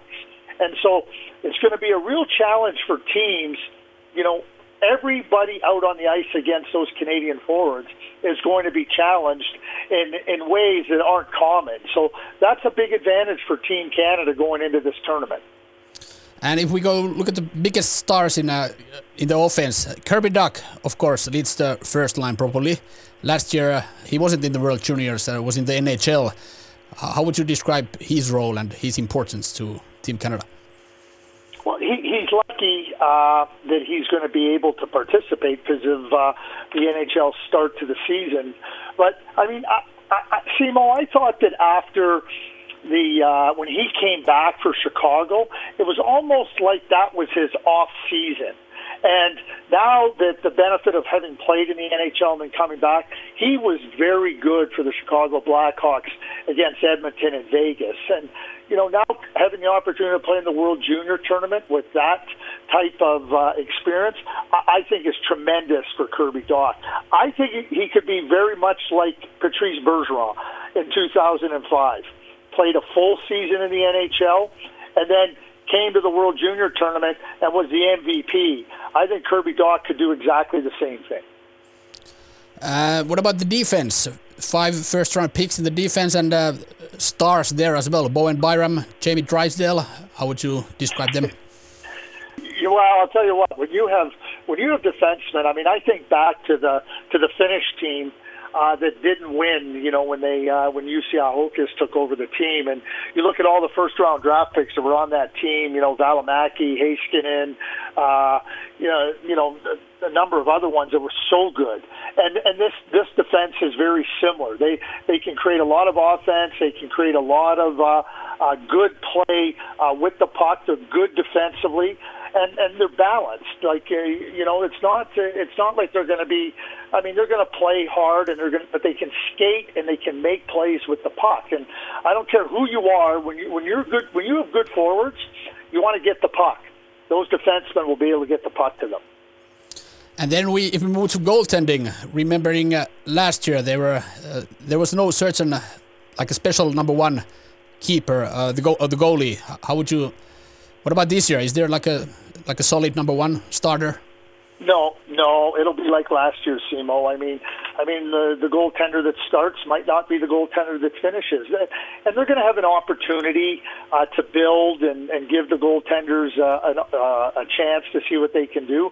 I mean, really, I mean, Canada's first test is going to come on New Year's Eve versus Finland. I mean, they're going to have a couple of pre-tourney games, but you know, as you build through the tournament, and then they're going to have to, you know, have a pretty strong sense of of where they go into the quarterfinal. But you know, I think that like last year, it's up to the goaltenders to show the coaches that they can do the job and that they're confident, and then go from there. Yle Puhe. Siinä vietävä analyysiä Kanadan nuorten MM-kisajoukkueesta ala Greg Button. Haastattelijana oli Simo Leinonen. Maalivahtipelistä hän sanoi sen verran, että selvää ykkösmaalivahtia ei ole viime vuoden tapaan, vaan maalivahti kolmikosta joku saa näyttää kyntensä valmennusjohdolle ja sitten maalivahti valitaan niiden näyttöjen perusteella. Mutta muuten, kuten Simo Leinonenkin tuossa Greg Buttonille totesi, että näitä ykköskerroksen varauksia löytyy viisi kappaletta puolustuksesta ja, ja sitten hyökkäyksestä yhtä lailla, eli aikamoista tähtisikermää Kanada saa jäälle, jäälle jälleen juoksuttaa ja luisteluttaa. Juha Jujärvi, onko Kanada nyt se joukkue, joka nostaa kannua viime vuoden tapaa? Kanada on kovin suosikki. Ja kyllä tuota, heidän tuo materiaalisa laajuus ja kärki, kärjen terävyys, huippuosaaminen niin on, on kyllä niin kuin kovalla tasolla ja, ja jos ajatellaan, että ei semmoista heikkoa lenkkiä niin kuin löydy, että pystyy, pystyy pelaamaan taitavaa jääkiekkoa, luisteluomasta jääkiekkoa, pystyy pelaamaan kovaa fyysistä jääkiekkoa, horjuttamaan sitä kautta vastustajan pelaamista, pakit pystyy avaamaan peliä, on tasapainoinen pakisto ja kamppailemaan kovaa maali edessä, että kaikki ne edellytykset semmoiselle niin kuin voittavalle jääkiekolle on olemassa. Tuo maalivahtipuoli on ehkä ainut semmoinen kysymysmerkki ennakkoa, ei toki pieni kysymysmerkki, että jos sitten taas heitetään sinne ykköshaastaja Venäjä, jolla on aivan huippumaalivahti Askarov siellä, niin saattaa olla se ratkaiseva tekijä, mutta tota, kaiken kaikkiaan niin on hurja, hurja nippu heillä jalkeilla ja, ja tota, hyvä siinä mielessä, että Suomi kohtaa joka tapauksessa Kanada. Me nyt jossakin vaiheessa niin, alkusarjan, niin, alkusarjan viimeinen peli. Et välttämättä sehän voisi olla, että Kanadaa vastaan ei, niin nyt nähdään se peli ja, ja tuota, siinä on niinku se pelitempo, mihin semmoinen moderni huippujääkiekko parhaimmillaan tai tulevaisuudessa, mihin tähdätään, missä pelivauhdissa pystyy yksittäisessä pelissä paine, painetilanteessa niin pelaajan asettamaan, niin tota kovempaa testiä haastetta Suomi ei niin tuohon turnauksen tohon vaiheeseen voi saada, ja se on hyvä pudotuspelejä ajatellen, ja nähdään se Kanada, Kanadan tähtisikermä sitten tosi toimissa. Ja sekin on taas yksi peli, joka antaa hyvää osviittaa siitä, niin kuin alussa todettiin täällä studiossa, että kun tämä on näyteikkuna jääkiekon tulevaisuuteen, niin se on näyteikkuna samalla myös suomikiekon tulevaisuuteen, eli missä Suomi menee huippumaita vastaan alle 20-vuotiaiden MM-kisoissa, niin se näyttää, näyttää taas suuntaan siihen, mihin peli menee, mihin peli kehittyy, mihin suom- suomalainen jääkiekko kehittyy tästä suomalaisen jääkiekon kehityksestä. Aivan tuota pikaa meille kertoo lisää nuorten leijonien päävalmentaja Antti Pennanen, mutta Juha Juervi, joku huomio vielä Joo, ja tähän ihan niin kuin yleisesti ottaen, kun Kanada nuorten joukko kasat, on kasattu, niin ne on tullut ne pelaajat ympäri maata, eri sarjoista, ja sitten on ruvettu pelaamaan. Ja tuota, silloin on voinut aina spekuloida sillä, että he ei ole saanut niin joukkuepeliä kasaan kuin esimerkiksi Suomi, että he ei ole pystynyt valmistautumaan niin hyvin. Nyt tämän vuoden tilanne on ollut se, että Kanadan pelaajat suuri osa ei ole pelannut oikeastaan missään virallisia pelejä, mutta he on leirittänyt joukkuetta. He on ollut kuukauden kasassa, he on harjoitellut, pelannut isolla ryhmällä keskinäisiä harjoituspelejä siellä. Tuo on vähän niin kuin tuo vanha venäläinen baasa-kulttuuri, kyllä, pojat kyllä. leirille ja nähdään vuoden päästä. Ja tulee Lake Placidin ihme, ihmekin mieleen, kun silloin jenkit leiritti yliopistopoikia niin kuin koko, koko talven ja sitten oli aivan huikeita jääkiekkoa, että, että nyt niin kuin tavallaan se kanadalainen jääkiekko ja heidän valmennusosaaminenkin, joka on monesti tämmöisessä turnausvalmentamisessa, siellä saattaa olla joku vanha nimekäs Jermu valmentajana, jolla ei ehkä sitä niin modernia huippuvalmennusosaamista välttämättä edes ole, vaan se on sitä vanhan koulukunnan niin johtamista ja ketjujen tekemistä ja peluttamista ja match niin pelin sisällä ha- hakemista, mutta se prosessin valmentaminen ja pelivalmentaminen niin ei ole turnauksissa ainakaan niin aina ollut Kanadan vahvuus, mutta nyt heillä on ollut kyllä aikaa ja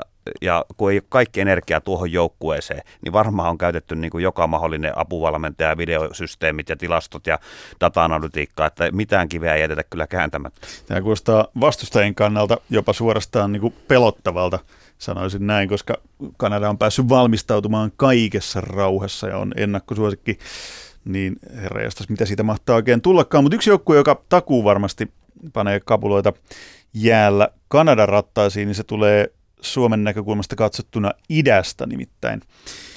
Venäjän nuorten maajoukkue antoi aikamoista kyytiä miesten maajoukkueille Suomessa marraskuussa pelatussa EHT-turnauksessa. Muun muassa tästä kysyi mielipidettä Simo Leinonen tuolta Pohjois-Amerikan takaa, eli jatketaan Greg Buttonin haastattelusarjaa. Pieni pala siitä, mitä hän ajattelee Venäjän joukkueesta näistä, näissä nuorten MM-kisoissa. Yle Puhe.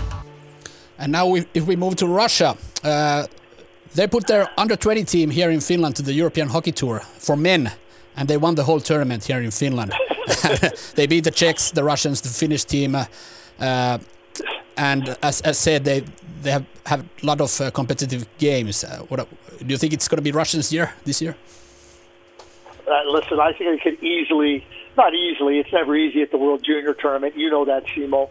Uh, it, like they have an excellent team.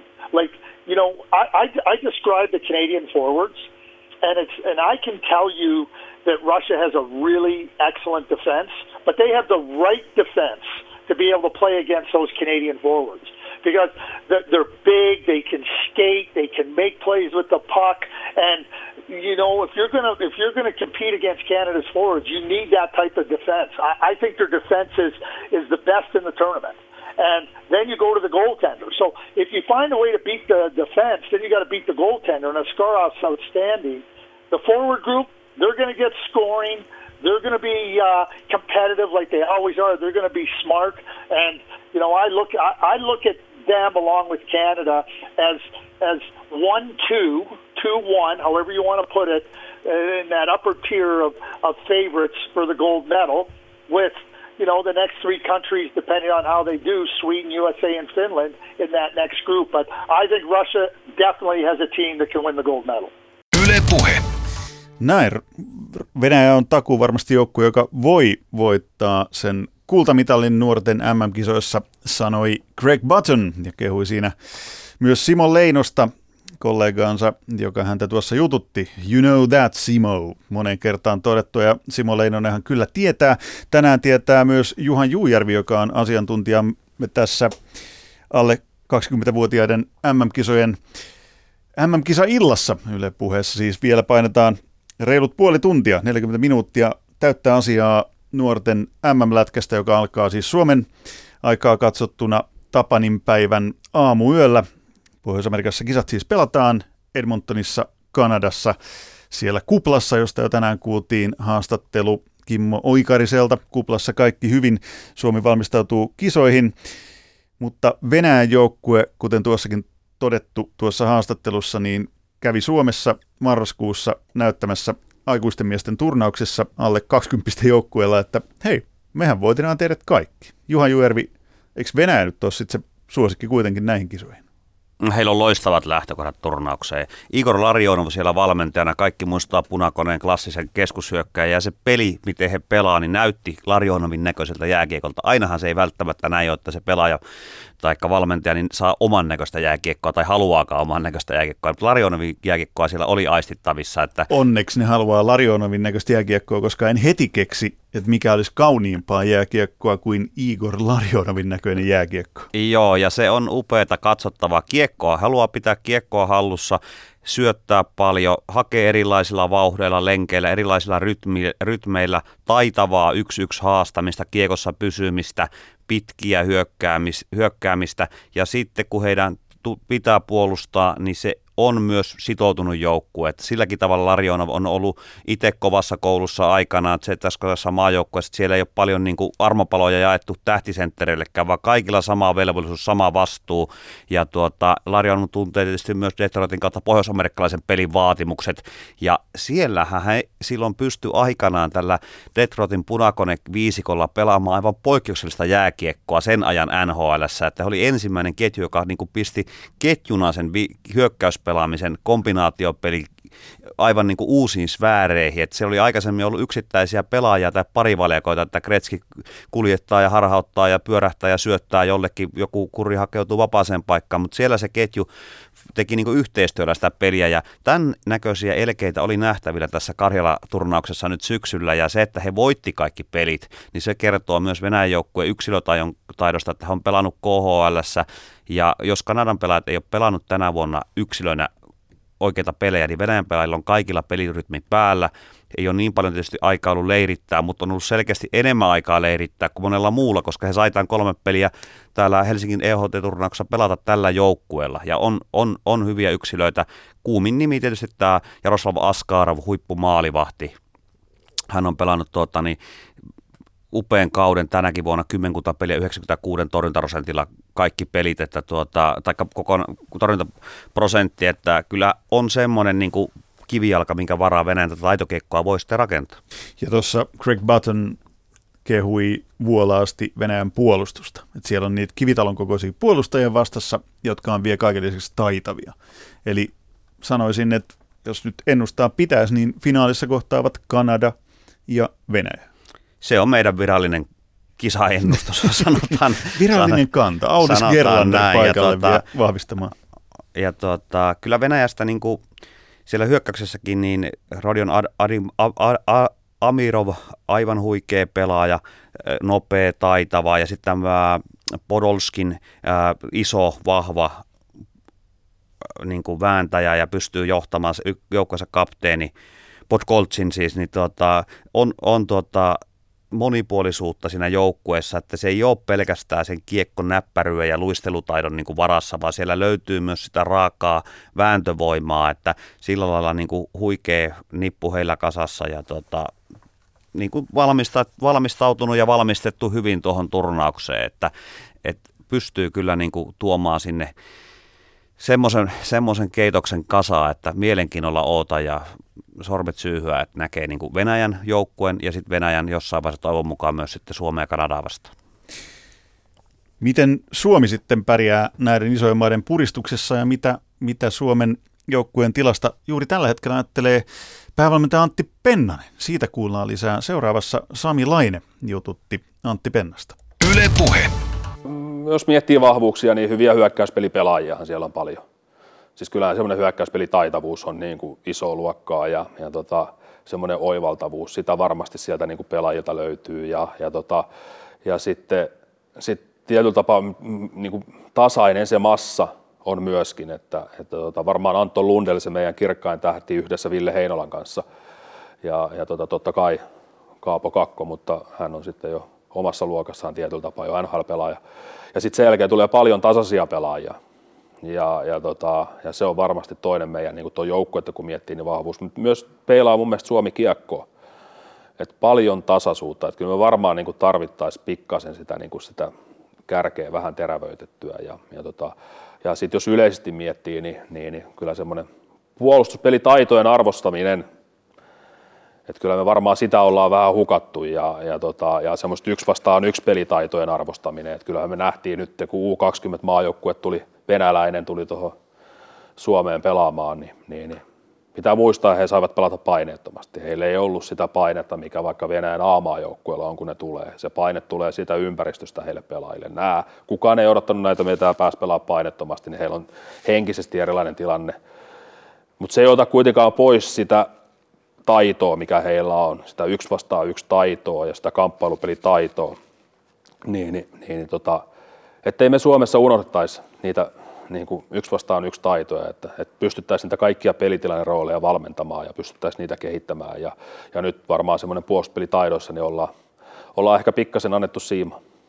Minkälaisia ajatuksia sulla on tästä sukupolvesta, kun se nuorten oikeastaan lätkässä se niin kuin tähteys ja ihannointi pulpahti uudellaan pinnalla silloin neljä vuotta sitten, kun kotikiosoissa U20 tuli, niin silloin alettiin tiedostaa uudestaan aika vahvasti se, että jo teininä voi olla Suomessa kiekossa isokin tähti. Joo, varmasti ne pelaajat ovat niin kuin, niin kuin ainakin somessa isoja tähtiä, heidät tunnetaan ja niin poispäin.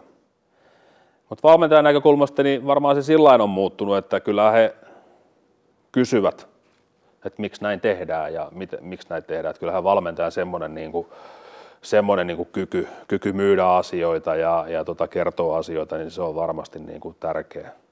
Ja sitten ne edelleenkin kuitenkin siellä on, ne on joukkuepelikulttuurissa kasvanut, niin, niin, niin kyllä ne sitten kuitenkin sieltä löytyy, löytyy myös kunnioitus valmentajia ja sitä auktoriteettia kohtaan. Se tietenkin edellyttää sitä, että, että tota, valmentaja niin kuin ansaitsee myös sen kunnioituksen ja sen auktoriteetin, mutta, tota, mutta se on varmasti semmoinen, niin kuin, mikä on ehkä jollain tapaa muuttunut. Ja sitten ne on myös varmaan vähän itsevarmempia ja itsetietoisempiakin välillä valistuneesti itsetietoisia, välillä ei niin valistuneesti. Että kyllähän se semmoinen niin kuin lapsen ja nuoren, tai tässä tapauksessa nuoren kasvuun kuuluu, että ne välillä tota, tai kasvamassa he vastaavat kohti aikuisuutta, niin siellä monenlaista on. Mutta se, mikä niissä on jotenkin se hienoa, se, että aika pelottomia ja maailma auki ja elämä auki, niin, niin, niin onhan niitä mahtava seurata miten sitä peliä sitten aletaan rakentaa, kuinka hyvin pelaajat on tässä vaiheessa tietoisia siitä, että mitä, mitä Suomi tulee näyttämään siellä kaukalossa? No varmaan jotain on jo tiedossa ja meillä on tiettyjä painopisteitä alueita ollut leirille, mutta ne on ollut myös semmoisia niin pelaajien arkea tukevia painopisteitä, eli siellä on myös, myös semmoisia tiettyjä yksityiskohtia, mitä ne voisi sitten arjessa tehdä, niin, niin, niin ollaan kiinnitetty huomiota, mutta tota, kyllähän liikassa pelataan niin kuin tietyt rakenteet ja rytmit on aika käytännössä kaikilla joukkueilla niin olemassa, että niillä on semmoinen tietopankki ja maajoukkueen historiasta semmoinen tietopankki on jo käsillä. Että varmaan niiden kertaaminen ja, ja tota, sitten, sitten tiettyjen, niin kun kaikkea ei voi käydä läpi, niin sitten pitää valita ne meidän mielestä voittamisen kannalta tärkeimmät asiat, niin, niin, niin kyllähän siinä sitten, jos puhutaan odotetaan nyt maalivahti, joka on erittäin tärkeä, niin, niin, niin sitten otetaan erikoistilanteet yli- ja alivoimassa. Se tulee olemaan varmasti meidän yksi niin kuin harjoittelun painopisteistä ja sitten varmaan voidaanko me niin kuin hyökkäyspelistä, hyökkäysolun hyökkäyspelistä löytää jotain semmoista kilpailuetua suhteessa muihin maihin, niin se on varmasti yksi semmoinen painopistealue. Mihin sä oot tammikuussa tyytyväinen? Mitä pitää olla tapahtunut, että sä oot tyytyväinen sillä? Niin. Totta kai Suomi kun lähtee pelaamaan, niin, niin, niin onhan meidän unelma voittaa se maailmanmestaruus, se on ihan selvä. Ja, ja, tota, ja, ja varmaan se, että jos me onnistutaan niissä siinä meidän niin kuin siinä meidän matkassa ja siinä meidän prosessissa, että me saadaan niin kuin meidän joukkueesta ja, ja pelaajat saa itsestään niin, niin paras mahdollinen irti, niin, niin kyllähän me sitten niin kuin ihan varmasti pelataan mitalleista. Ja, ja tota, totta kai me ymmärretään se, että lopussa pelataan yksittäisen pelin voittamista, siinä on sattuma ja kaikkea muuta, muuta mukana, mutta, tota, mutta jos me saadaan se mahdollisimman laadukas prosessi, niin, niin mä uskon, että, että me pelataan aina silloin mitalleista. Ja sitten kun yksittäistä pelasta, pelistä voit, pelata, pelataan, niin kaikki on mahdollista, niin miksei, niin kuin mä sanoin, niin sitten me pelataan myös varmasti maailmanmestaruudesta, kun kaikki menee oikein hyvin. Ja, ja tota, meillä on erittäin hyvä joukkue ja, ja tota, mulla on todella, todella hyvä valmennustiimi tuossa mun mukana, niin, niin, niin, ja muu johtoryhmä on kyllä erittäin ammattitaitoista, niin, niin kuin Jääkiekkoliitossa yleensä aina on ja maajoukkueessa yleensä aina on, niin, niin, niin mulla on hyvin luottavainen olo. Puhe. Antti Pennasen haastatteli siinä Sami Laine. Tässä lähetyksessä kohta puolin kuullaan lisää Antti Pennasen mietteitä koko suomalaisen jääkiekon kehityksestä, tulevaisuuden suunnista, nimittäin nuorten MM-kisat, joista tänään Yle Puheen nuorten MM-kisaillassa puhutaan, on se näkymä, näyteikkuna tulevaisuuteen jääkiekon kannalta katsottuna. Ja tänään sitä ollaan avattu monestakin kulmasta. Yksi, mikä tuossa nousi, Juhan Juujärvi, asiantuntijamme, niin nousi esiin Antti Pennasen haastattelussa omiin korviin jäi kaikumaan se, että hetkinen, Suomi on vähän niin kuin antanut muille siimaa puolustamisessa. Miten se on mahdollista? Eikö se pitänyt olla nimenomaan se leijonien ja meidän pelin ja nuorten leijonien pelin ja kaikkien, meidän peli, heidän pelin, setien pelin ja tätien pelin, niin kuin Hannu Jortikka sanoisi, se selkäranka, ettei puolustamisesta nyt ainakaan suomalaiset lipsuisi.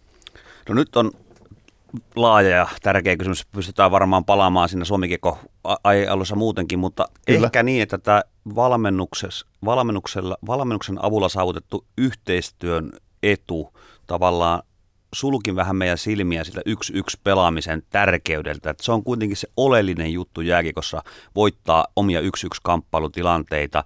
Ja kun viisikko tekee yhteistyötä, niin se pikkusen pystytään kätkemään sinne.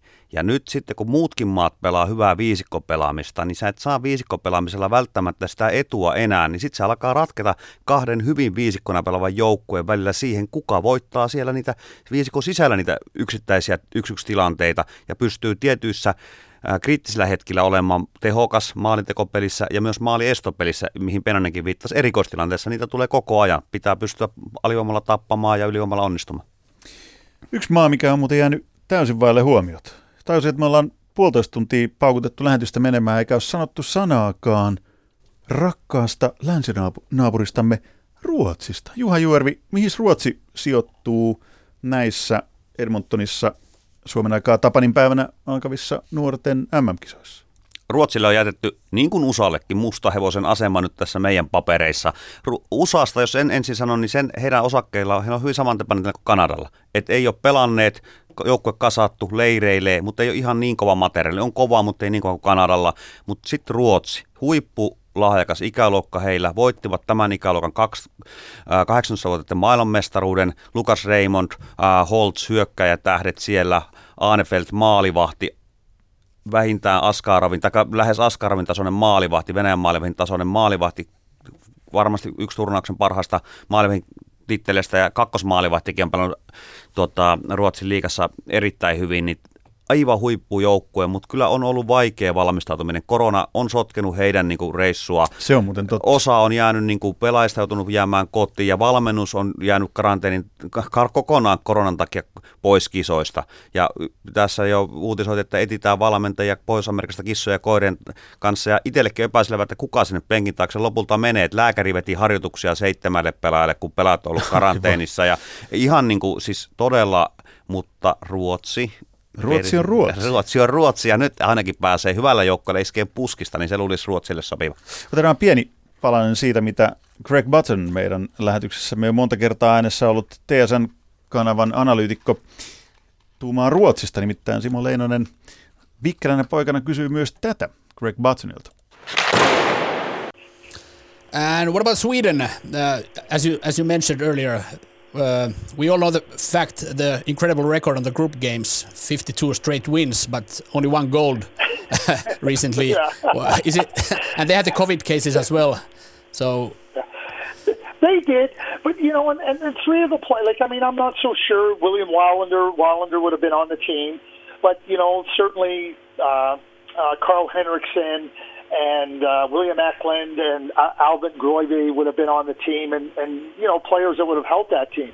But this is a this is another good team that, despite not having uh, some good players available, uh, are, are going to be very good. Their goaltending. I mean, Onafalt and, and Wallstat are excellent. Their blue line, keep in mind, I mean, they come back with Broberg and Soderstrom and, and Bjornfot, and they have a really nice, balanced blue line that's really good. And they have, a, I mean, Lucas Raymond and Alexander Holtz are returning. They have other good offensive players, and to the this Swedish age group, the 2001 born, which are the 19 year olds in this tournament, Raymond and Holtz were on that team too that won the U18 gold in Sweden. So that's largely the group of players that are coming into this tournament. And, you know, to underestimate the Swedes just because they had a, a few players that aren't going to participate, I think would be a mistake. I mean, yeah, the 52, I think it'll end this year, Simo. I think it ends this year for Sweden uh, because they're in a tough pool with Russia and the USA. And, you know, much like Canada last year and Russia and the USA, every single one of those coaches said they didn't. Expect, they all expected to be one and one after they had played uh, each other. Like they didn't think one team would be two and zero oh and another team would be uh, zero and two or whatnot. So I think it's the same. I think Sweden loses in group play. Uh, you know, I think that uh, you know you look at how it sets up. I mean, I, I, I think that the USA Sweden game will be a big game for second place in that pool which will get you the third place team in the other pool. So I think that that becomes a good game, but Sweden's a good team. Yle Puhe. Ruotsi on hyvä joukkue, näin tiivisti Greg Button TSN-kanavalta Simo Leinosen haastattelussa. Yksi asia nostetaan tuosta nopeasti esiin Juha Juerven kanssa ennen kuin syvennytään Antti Pennasen nuorten päävalmentajan kanssa Suomi-kiekon tulevaisuuteen ja nykytilaan.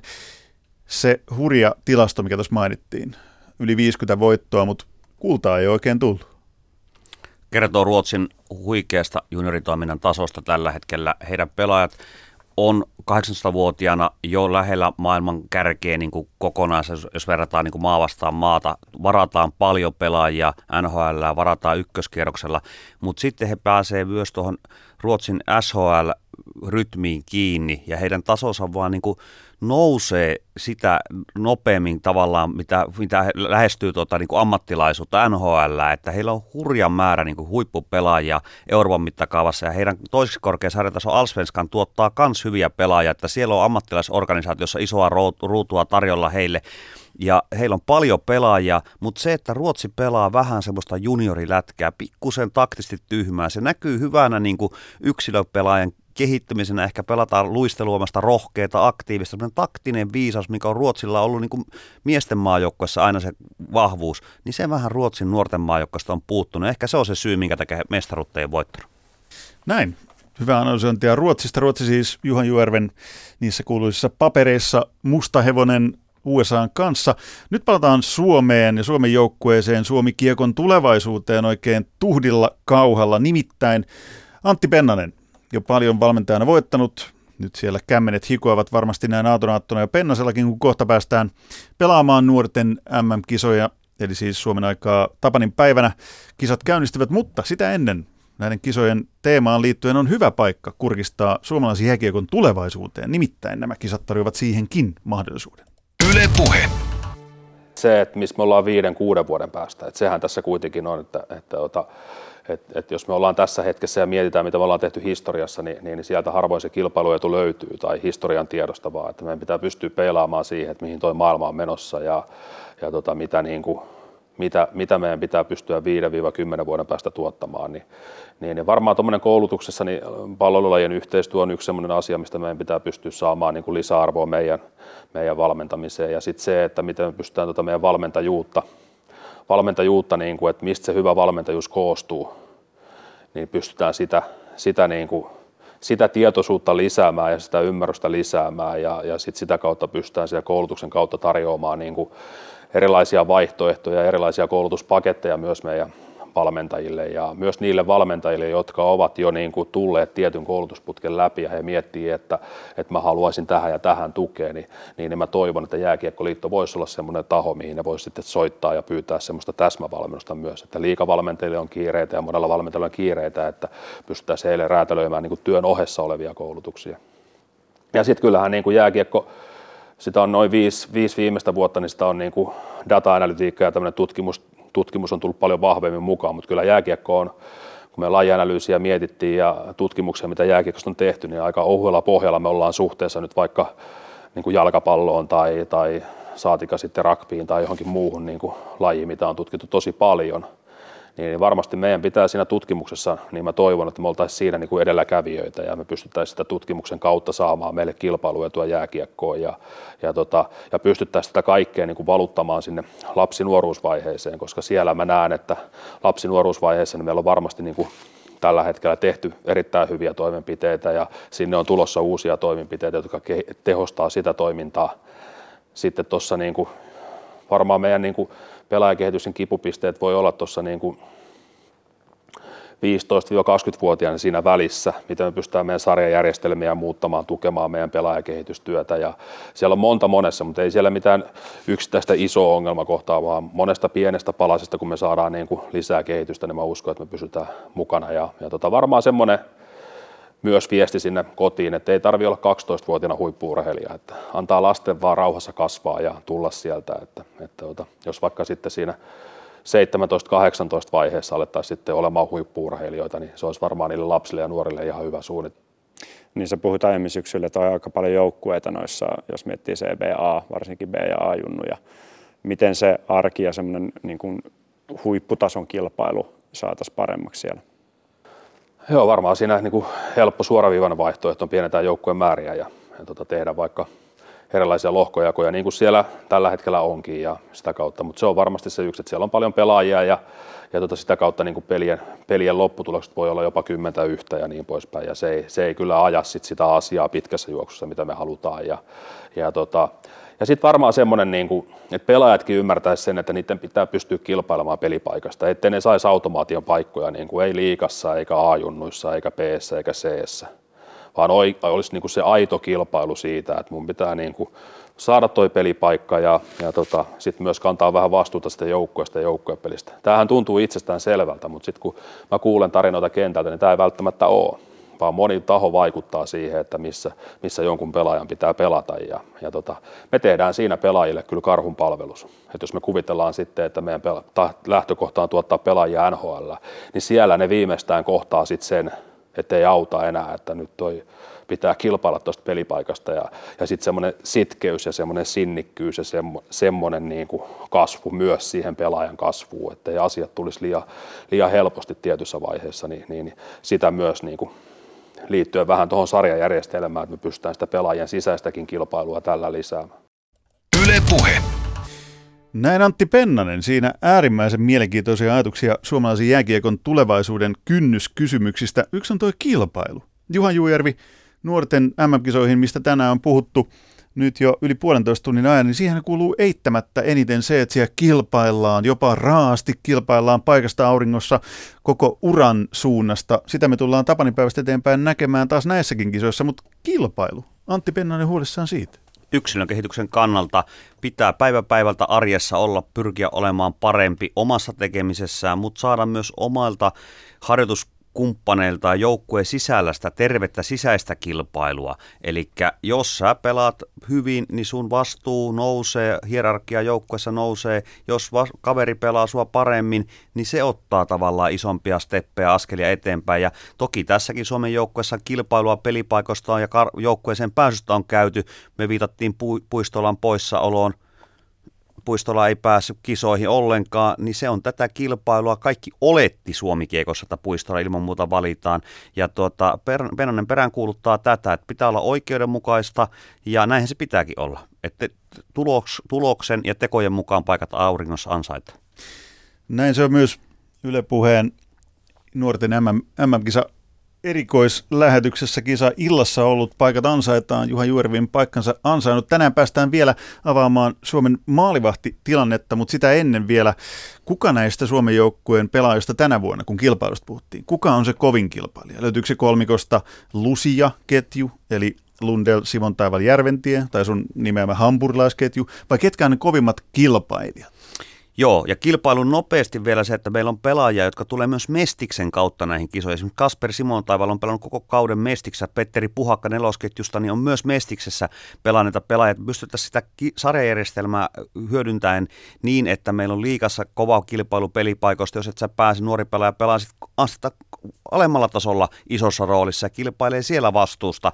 Mä nostaisin tuohon sen Samuel Heleniuksen nimeä, hän on niinku semmoinen verenperintönä isältänsä perinnyt semmoinen, että paikka auringossa on sitten vaki, on niinku ansaittava omilla teoilla eikä todellakaan helpomman kautta. Ja hän on niinku tänä syksynä omalla teolla ottanut Jypin liiga miehistöstä vastuuta ja tehnyt myös hyvin tulosta ja pystyy myös siellä pelissä pelaamaan niillä fyysisellä, fyysisillä niin kuin elementeillä ja tuomaan sitä niin kuin fyysistä kamppailuvoimaa ja kilpailua ja kovuutta sinne kaukaloon.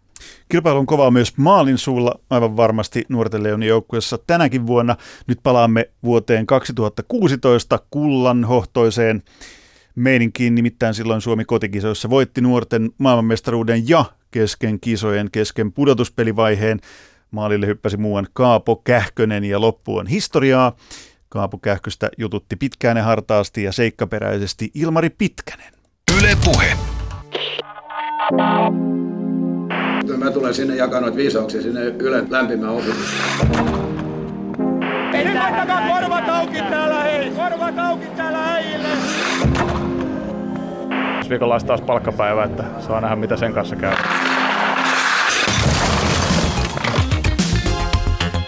Ilmari Pitkänen, unelmia ja kiekkohommia. Nuorten MM-kisat ovat jääkiekkokalenterissa joulun ja uuden vuoden ajan herkkupala. Turnaus kokoaa yhteen maailman parhaat samanikäiset pelaajat ja joka vuosi jäällä vilisee tulevia NHL-tähtiä.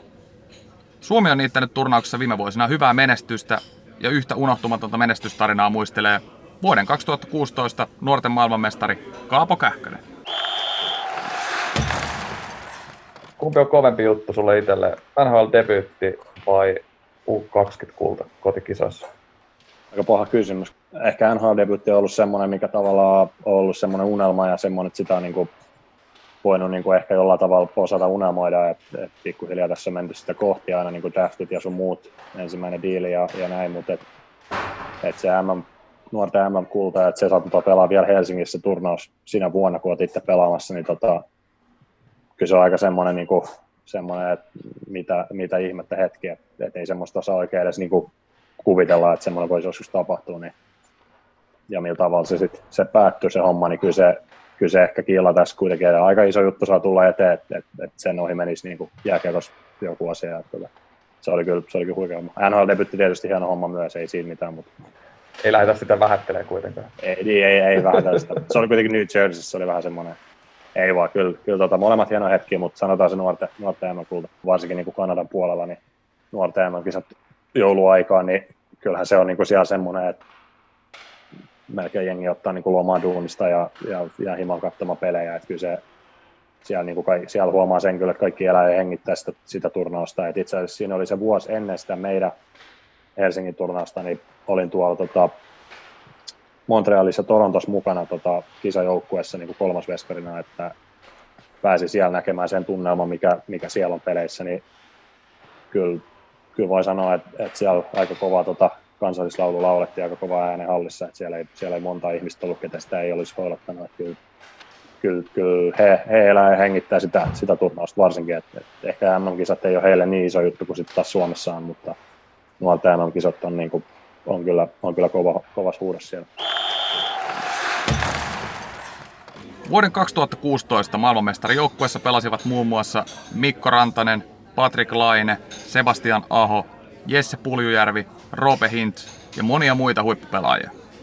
Joukkue oli kova, mutta oliko maailmanmestaruus ja kisojen ympärille rakentunut buumi odotettavissa? Omasta puolesta voi tietysti puhua, niin, niin itsellä oli vähän semmoinen, että ei niinku, jopa oli vähän semmoinen fiilis, että no, että, että, että, miksi tämmöiset kisat pelataan niin kuin Helsingissä, että, että Harppala on tavallaan, että, että, että eihän tässä ole niin kuin mitään, että eihän sinne nyt varmaan tule edes katsoa mitään ihmisiä, tiedätkö, sillä että miksi näitä pelataan jossain pienemmässä kaupungissa, että pienemmässä hallissa. Sitten taas jälkeenpäin, niin okei, eka pelit kun pelattiin, niin halli ihan täynnä oli sillä okei, wow, että, niin kuin, että, tämä niin kuin, se ehkä tuli vähän kaikille sillä yllätyksen, että kuin iso juttu se oli sitten, ja kuin se, sitten se vielä kasvoi tavallaan se turnauksen edetessä se koko homma ja haippi siinä ympärillä, mutta tota, olihan siinä, kun oltiin jossain luultavasti Vierumäelle, nyt muista tarkkaan sitäkään, että missä leiri oli, mutta varmaan siellä Suomi Kieko pyhätössä sitten jossain, jossain oltu jotain palaveri pidetty, niin tota, Oliko kummalla, se, kummalla lämmittänyt sauna valmiiksi? ei, ei ollut, en muista oliko leirillä, mutta sitten jälkeenpäin oltiin kyllä tuo sen aikaisen pääministeri tota, Sipilä sauna oltiin sitten hän sinne sit juhlimaan, juhlimaan, kesällä. Että sen, sen saunan muistan kyllä hyvin.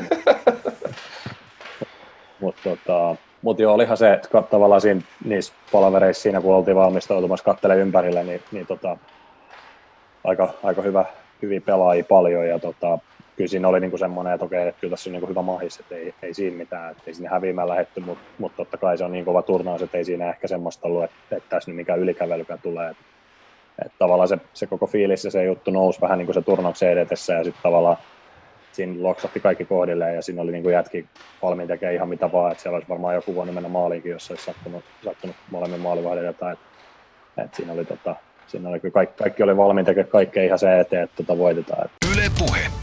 Mikä teki Suomesta maailmanmestari? No iso sydän, joukkuehenki, hyvä johtoryhmä ja, ja paljon erittäin paljon taitavia nälkäisiä pelaajia.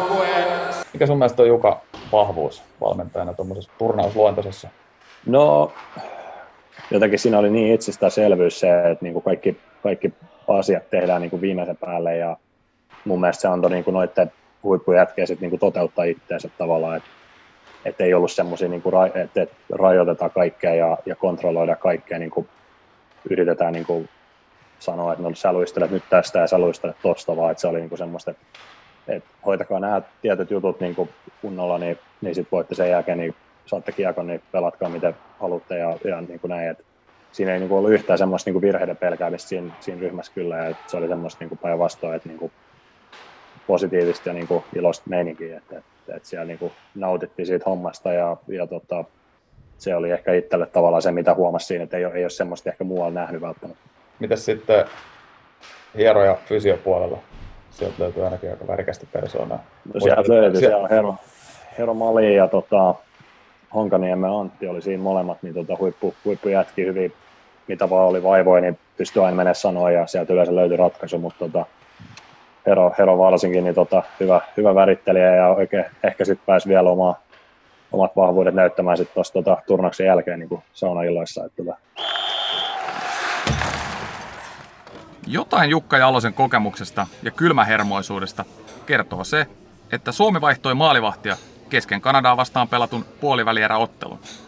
Kuvaile vähän fiilistä tämän puolivälierää hypätä kesken matsi kentälle. Ei ollut varmaan karkkia räpylässä siinä, vai tyhjensitkö nopeasti siinä ennen kuin lähdit?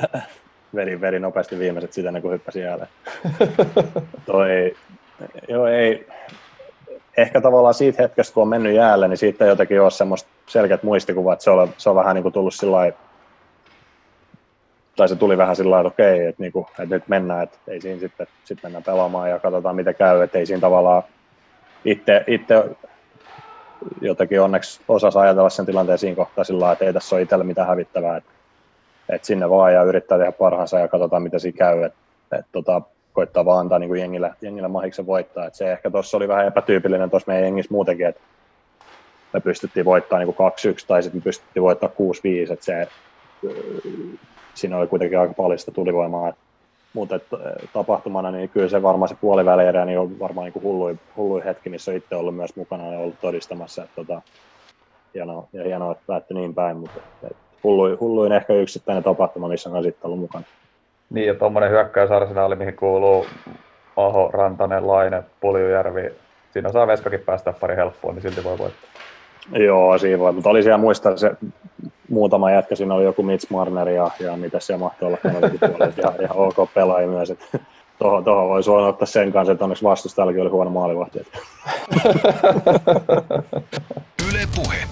huikea fiilis ja kässäri oli kyllä aika lailla kohdallaan. Todettiin poikien kanssa vaan, että seuraava maali ratkaisee maailmanmestaruuden ja päätet tehdään se. Ja ei se voisi paremmalle pelaajalle kuin Kassu Kapasen tässä, tapa, tässä tapauksessa niin osua se oma kohdalle. Että... Kapanen siellä edelleen pysyy. Tällä hetkellä Saarella kiekossa, pelaa kiekon kulmaan Kapaselle. Kapanen, se voisi olla se ratkaisija nimi tänään. Kapanen leikkaa itse. Kapanen! Suomi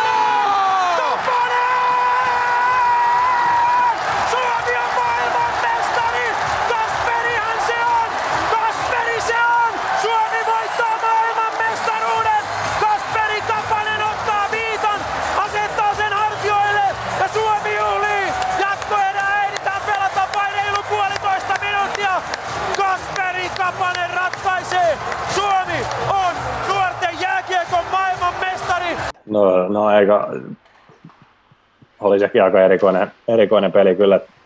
Et, harvoin tuommoista käy missään niin kuin sarjapelissäkään, että seitsemän sekuntia ennen joku tasoittaa ja menee jatkoajalle. Kyllä ne, kyllä ne, tota, ne on aika har, harvoin tapahtuu tuommoisia ja sitten se, että se sattuu enemmän finaalissa vielä, mutta mut, tota, jatkoaika maalista ei jotenkin ole semmoista, sekin on aika semmoinen niin kuin, tätä on monta kertaa kysytty ja monta kertaa yrittänyt sitä selittää, mutta ei sitä niin kuin oikein vieläkään pysty itse selittämään niin kuin sanoiksi pukemaan sitä fiilistä. Et siinä oli aika semmoinen, niin kuin, tuntui, että kaikki vähän niin kuin pysähtyi ja, ja tota, ei, ei, niin kuin, ei osannut oikein muuta kuin vaan niin kuin ruveta niin kuin heittää kamoja ilmaan ja niin kuin juhlimaan, että ei siitä, siitä oikein, niin kuin, oikein, oikein voisi sen enempää sanoa. Nyt se on jälkeenpäin ehkä vähän niin kuin mennyt päähän jo se homma, että, että voitettiin ja, ja siinä kävi sillä kun kävi. Että, että, että siinä hetkessä se tuntui aika, aika kyllä uskomattomat hommat. Telkkarista on nähnyt, että kun mestaruus tulee, niin silloin heitetään kamat pois ja ruvetaan huutaa. Just näin, näin se on joku sanonut, että sitten sit kun summeri soi ja voitetaan, niin sitten sit voi tulla. Liikapelit jatkuu, jatkuu heti, niin, niin tota, voi olla, että ei se jengi kasannut enää kokonaisuudessa ikinä. Että, että, tota, totta kai jotain, jotain luokkakokouksia voidaan järjestää myöhemmin, mutta pääseekö aina kaikki osallistumaan, niin ei välttämättä. Että, että, ehkä se oli ihan hyvä jälkeenpäin, että siinä kaikki oltiin sitten vielä, vielä porukassa sit se ilta ja, ja jatkettiin sitten sit omille teille sen jälkeen. Ehkä semmoinen nyt on kuitenkin jäänyt tavallaan, että aina kun tuossa näkee jonkun No nyt ei ole ehkä nähnyt niin paljon, mutta liigassakin kun pelasi ja, ja tota, nämä pelin jälkeen näkee jotain toista pelaajaa, ketä pelaa vastustajan joukkueessa ja on, on, oli silloin siinä joukkueessa, niin tavallaan semmoinen niin kuin, kyllä siinä aina tulee, kun kättelyssä esimerkiksi pelin jälkeen on kätellyt jotain, jotain tämmöistä pelaajaa, niin tota, kyllä siinä aina tulee vähän semmoinen, että, että, että, että moro mitä äijää, että, että, että, että silloin oli, niin kuin, oltiin samassa jengissä siitä tavallaan, se on, niin kuin, se on vaikea selittää, mutta siitä tulee semmoinen, että Vähän niin kuin peliä, jos on joku tämän tyyppinen. Joo, vähän semmoinen niin kuin tuntuu, että, se, että kaikki niin kuin tietää se, että ei siitä ehkä puhuta niin paljon, mutta tavallaan, että sitten kun jossain törmää johonkin, johonkin sen joukkueen jäseneen, niin tota, automaattisesti vähän niin kuin kääntyy se ajatukset siihen, että, että mitä silloin, silloin tehtiin, niin tota, ehkä semmoinen, semmoinen on niin kuin jäänyt. Viihdearvoltaan ja penkkiurheilijan näkökulmasta nuorten MM-turnaus sijoittuu kyllä ehdottomasti sinne parhaaseen A-ryhmään. Parhaimmat pelaajat on pelanneet jo NHL, eli taitoa riittää ja vauhtia on kuin formula-kisoissa. Virheitä sattuu, pelit on maalirikkaita ja tunteet menee välillä sellaista vuoristorataa, että Linnanmäellä ollaan kateellisia. Kansainvälinen jääkiekkoliitto on tehnyt loistavaa duunia siinä, että U20-kisat järjestetään Kanadassa useammin kuin muualla. Heille syyt on varmasti taloudellisia, mutta pelaajan näkökulmasta ajateltuna, jos kisat ei ole Suomessa, ne pitää kokea Kanadassa. Hype ja sirkus nuorten kisojen ympärillä Kanadassa on jotain ihan toiselta planeetalta. Olympialaiset, Donitsit, World Juniors. Siinä on järjestys. Jokainen kanadalainen lapsi haaveilee pelaamisesta Vahteralehti rinnassa kotikisoissa. Eurooppalaiset pelaajat saa siellä pienen maistiaisen NHLstä isosta maailmasta. Joillekin se jää siihen, parhaimmille se on vasta ensi purasu. Mutta se pienikin pala jää mieleen. Todennäköisesti yhden ottavalaisperheen autotallin nurkasta jostain pahvilaatikosta löytyy tänäkin päivänä allekirjoittaneen nimikirjoituksella varustettu Suomi-lippis, joka lähti päästä innokkaille faneille jouluna 2008. Toki oma kisareissu päättyi jo pari päivää ennen kisoja paluulentoon Helsinki-Vantaalle. Viimeisenä hyökkäänä sen vuoden joukkueesta. Mutta jos se jäi itselle mieleen, niin mitä mahdollisuuksia se voi tarjota muille?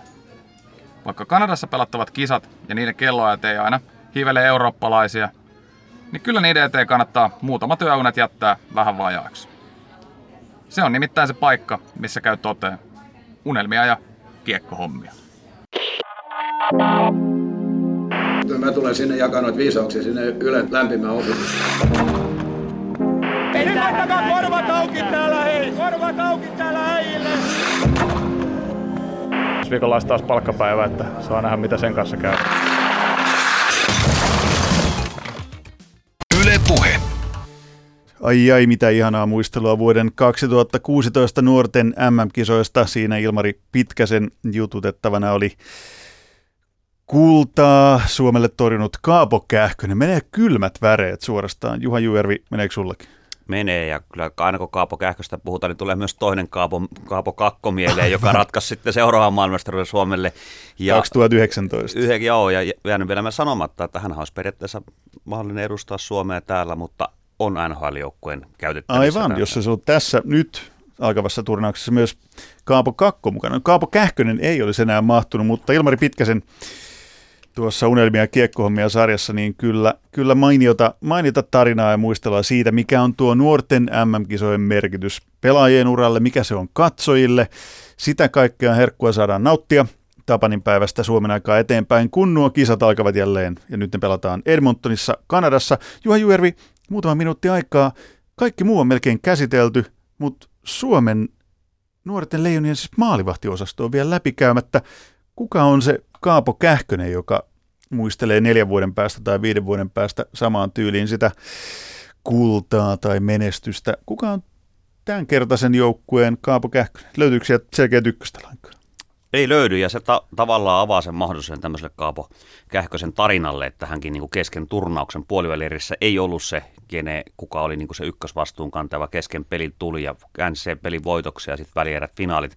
Ja nytkin Suomen maalivahit ää, Joel Plunkvist vuotta nuorempana mukana on tämän kevään NHL Draftissa kakkoskerroksen varaus Pittsburghiltä, eli todella korkealle noterattu maalivahti lahjakas isokokoinen maalivahti nyky, nykytyylin mukainen. Sitten siellä on Kari Piiroinen, joka on pelannut pitkään Pohjois-Amerikassa. Hänellä on se etuna, pelannut tällä kaudella Tutossa Mestistä on tappara sopimuspelaaja ja hän pelasi viime kisossa yhden ottelu. Että on tavallaan sillä tavalla kokemusta, on nuor- Pohjois-Amerikassa pelaamisesta ja nuorten kisoista yhden ottelun verran kokemusta. Ja sitten on Roope Taponen, joka on pelannut Mestistä kiekko riveissä Hifkin, Hifkin maalivahti, niin tuota, meillä on kolme tämmöistä, että kuka vaan heistä voi olla ykkösmaalivahti. Ja itse uskoisin, että Joel Plunkvist on kuitenkin se, hän on mahdollinen maalivahti myös ensi vuonna kisajoukkueeseen, niin silläkin on jonkunnäköinen painoarvo siihen, että, että tavallaan on huippulahjakkuus ja tänä vuonna saa jo kisa, kisat ja pystyy, oletetaan, että pystyy ottamaan se ykkösmaalivahin rooli on vaikea nähdä, että Suomi ihan pelkästään niin kuin ennakkonimellä pystyy niin sen haastamaan, mutta Suomi voi siinä maalinteon teho, maali estopelin tehokkuudessa, että miten pystytään auttamaan maalivahtipeliä, niin silloin kun hyvä maalivahdin edessä on tiiviisti puolustava joukkue ja siivoaa hyvin maaliedusta irtokiekkoja, niin se maalivahdin pelaaminen helpottuu. Ja taas kun maalivahti pelaa vähän varmemmin, niin se helpottaa pakkien pelaamista. Niin tämä niin vuorovaikutusyhteistyö, niin se jos saadaan niin toimimaan, niin kyllä se sitten tuolla Plunkvist Piironen kaksikosta jompikumpi on se, joka pystyy. Niin kuin... Sieltä tulee se uusi Kaapo Kähkönen, näin me jäämme jännittämään, mitä siellä kisoissa oikeasti tapahtuu. Kiekko putoaa siis Suomen aikaa Tavanin päivänä jäähän tuolla Edmontonissa ja sitten jännitetään kukaan uusi Kaapo Kähkönen, mutta Juha Juervi, mä, meidän kyllä odottaa eniten tätä meidän Lusia ketjua, eli Anton Lundel, Kasper Simon Taival, Robi Järventie, ja kun Pohjois-Amerikassa ollaan, niin Jarventie, eli Lusi ja jonka se nimesit hampurilaisketjuksi, josta ei saa tulla pullamössöä. Mutta nyt me ei lähdetä syömään hampurilaisia eikä pullamössöjä, vaan lähdetään joulunviettoon. Kiitos Juhan Juujärvi. Kinkkua vai seitania? Aa, kyllä tässä ollaan perinteisesti kinkku ja kalkkuna ehkä vähän siihen kiilaksi ja sitten tota, hyvät lisukkeet päälle, niin avot. Vähän seitaniakin kisaevääksi. Nyt mitä maukkainta nuorten MM-kisa odotusta kaikille ja erinomaisen hyvää joulua. Yle Puhe.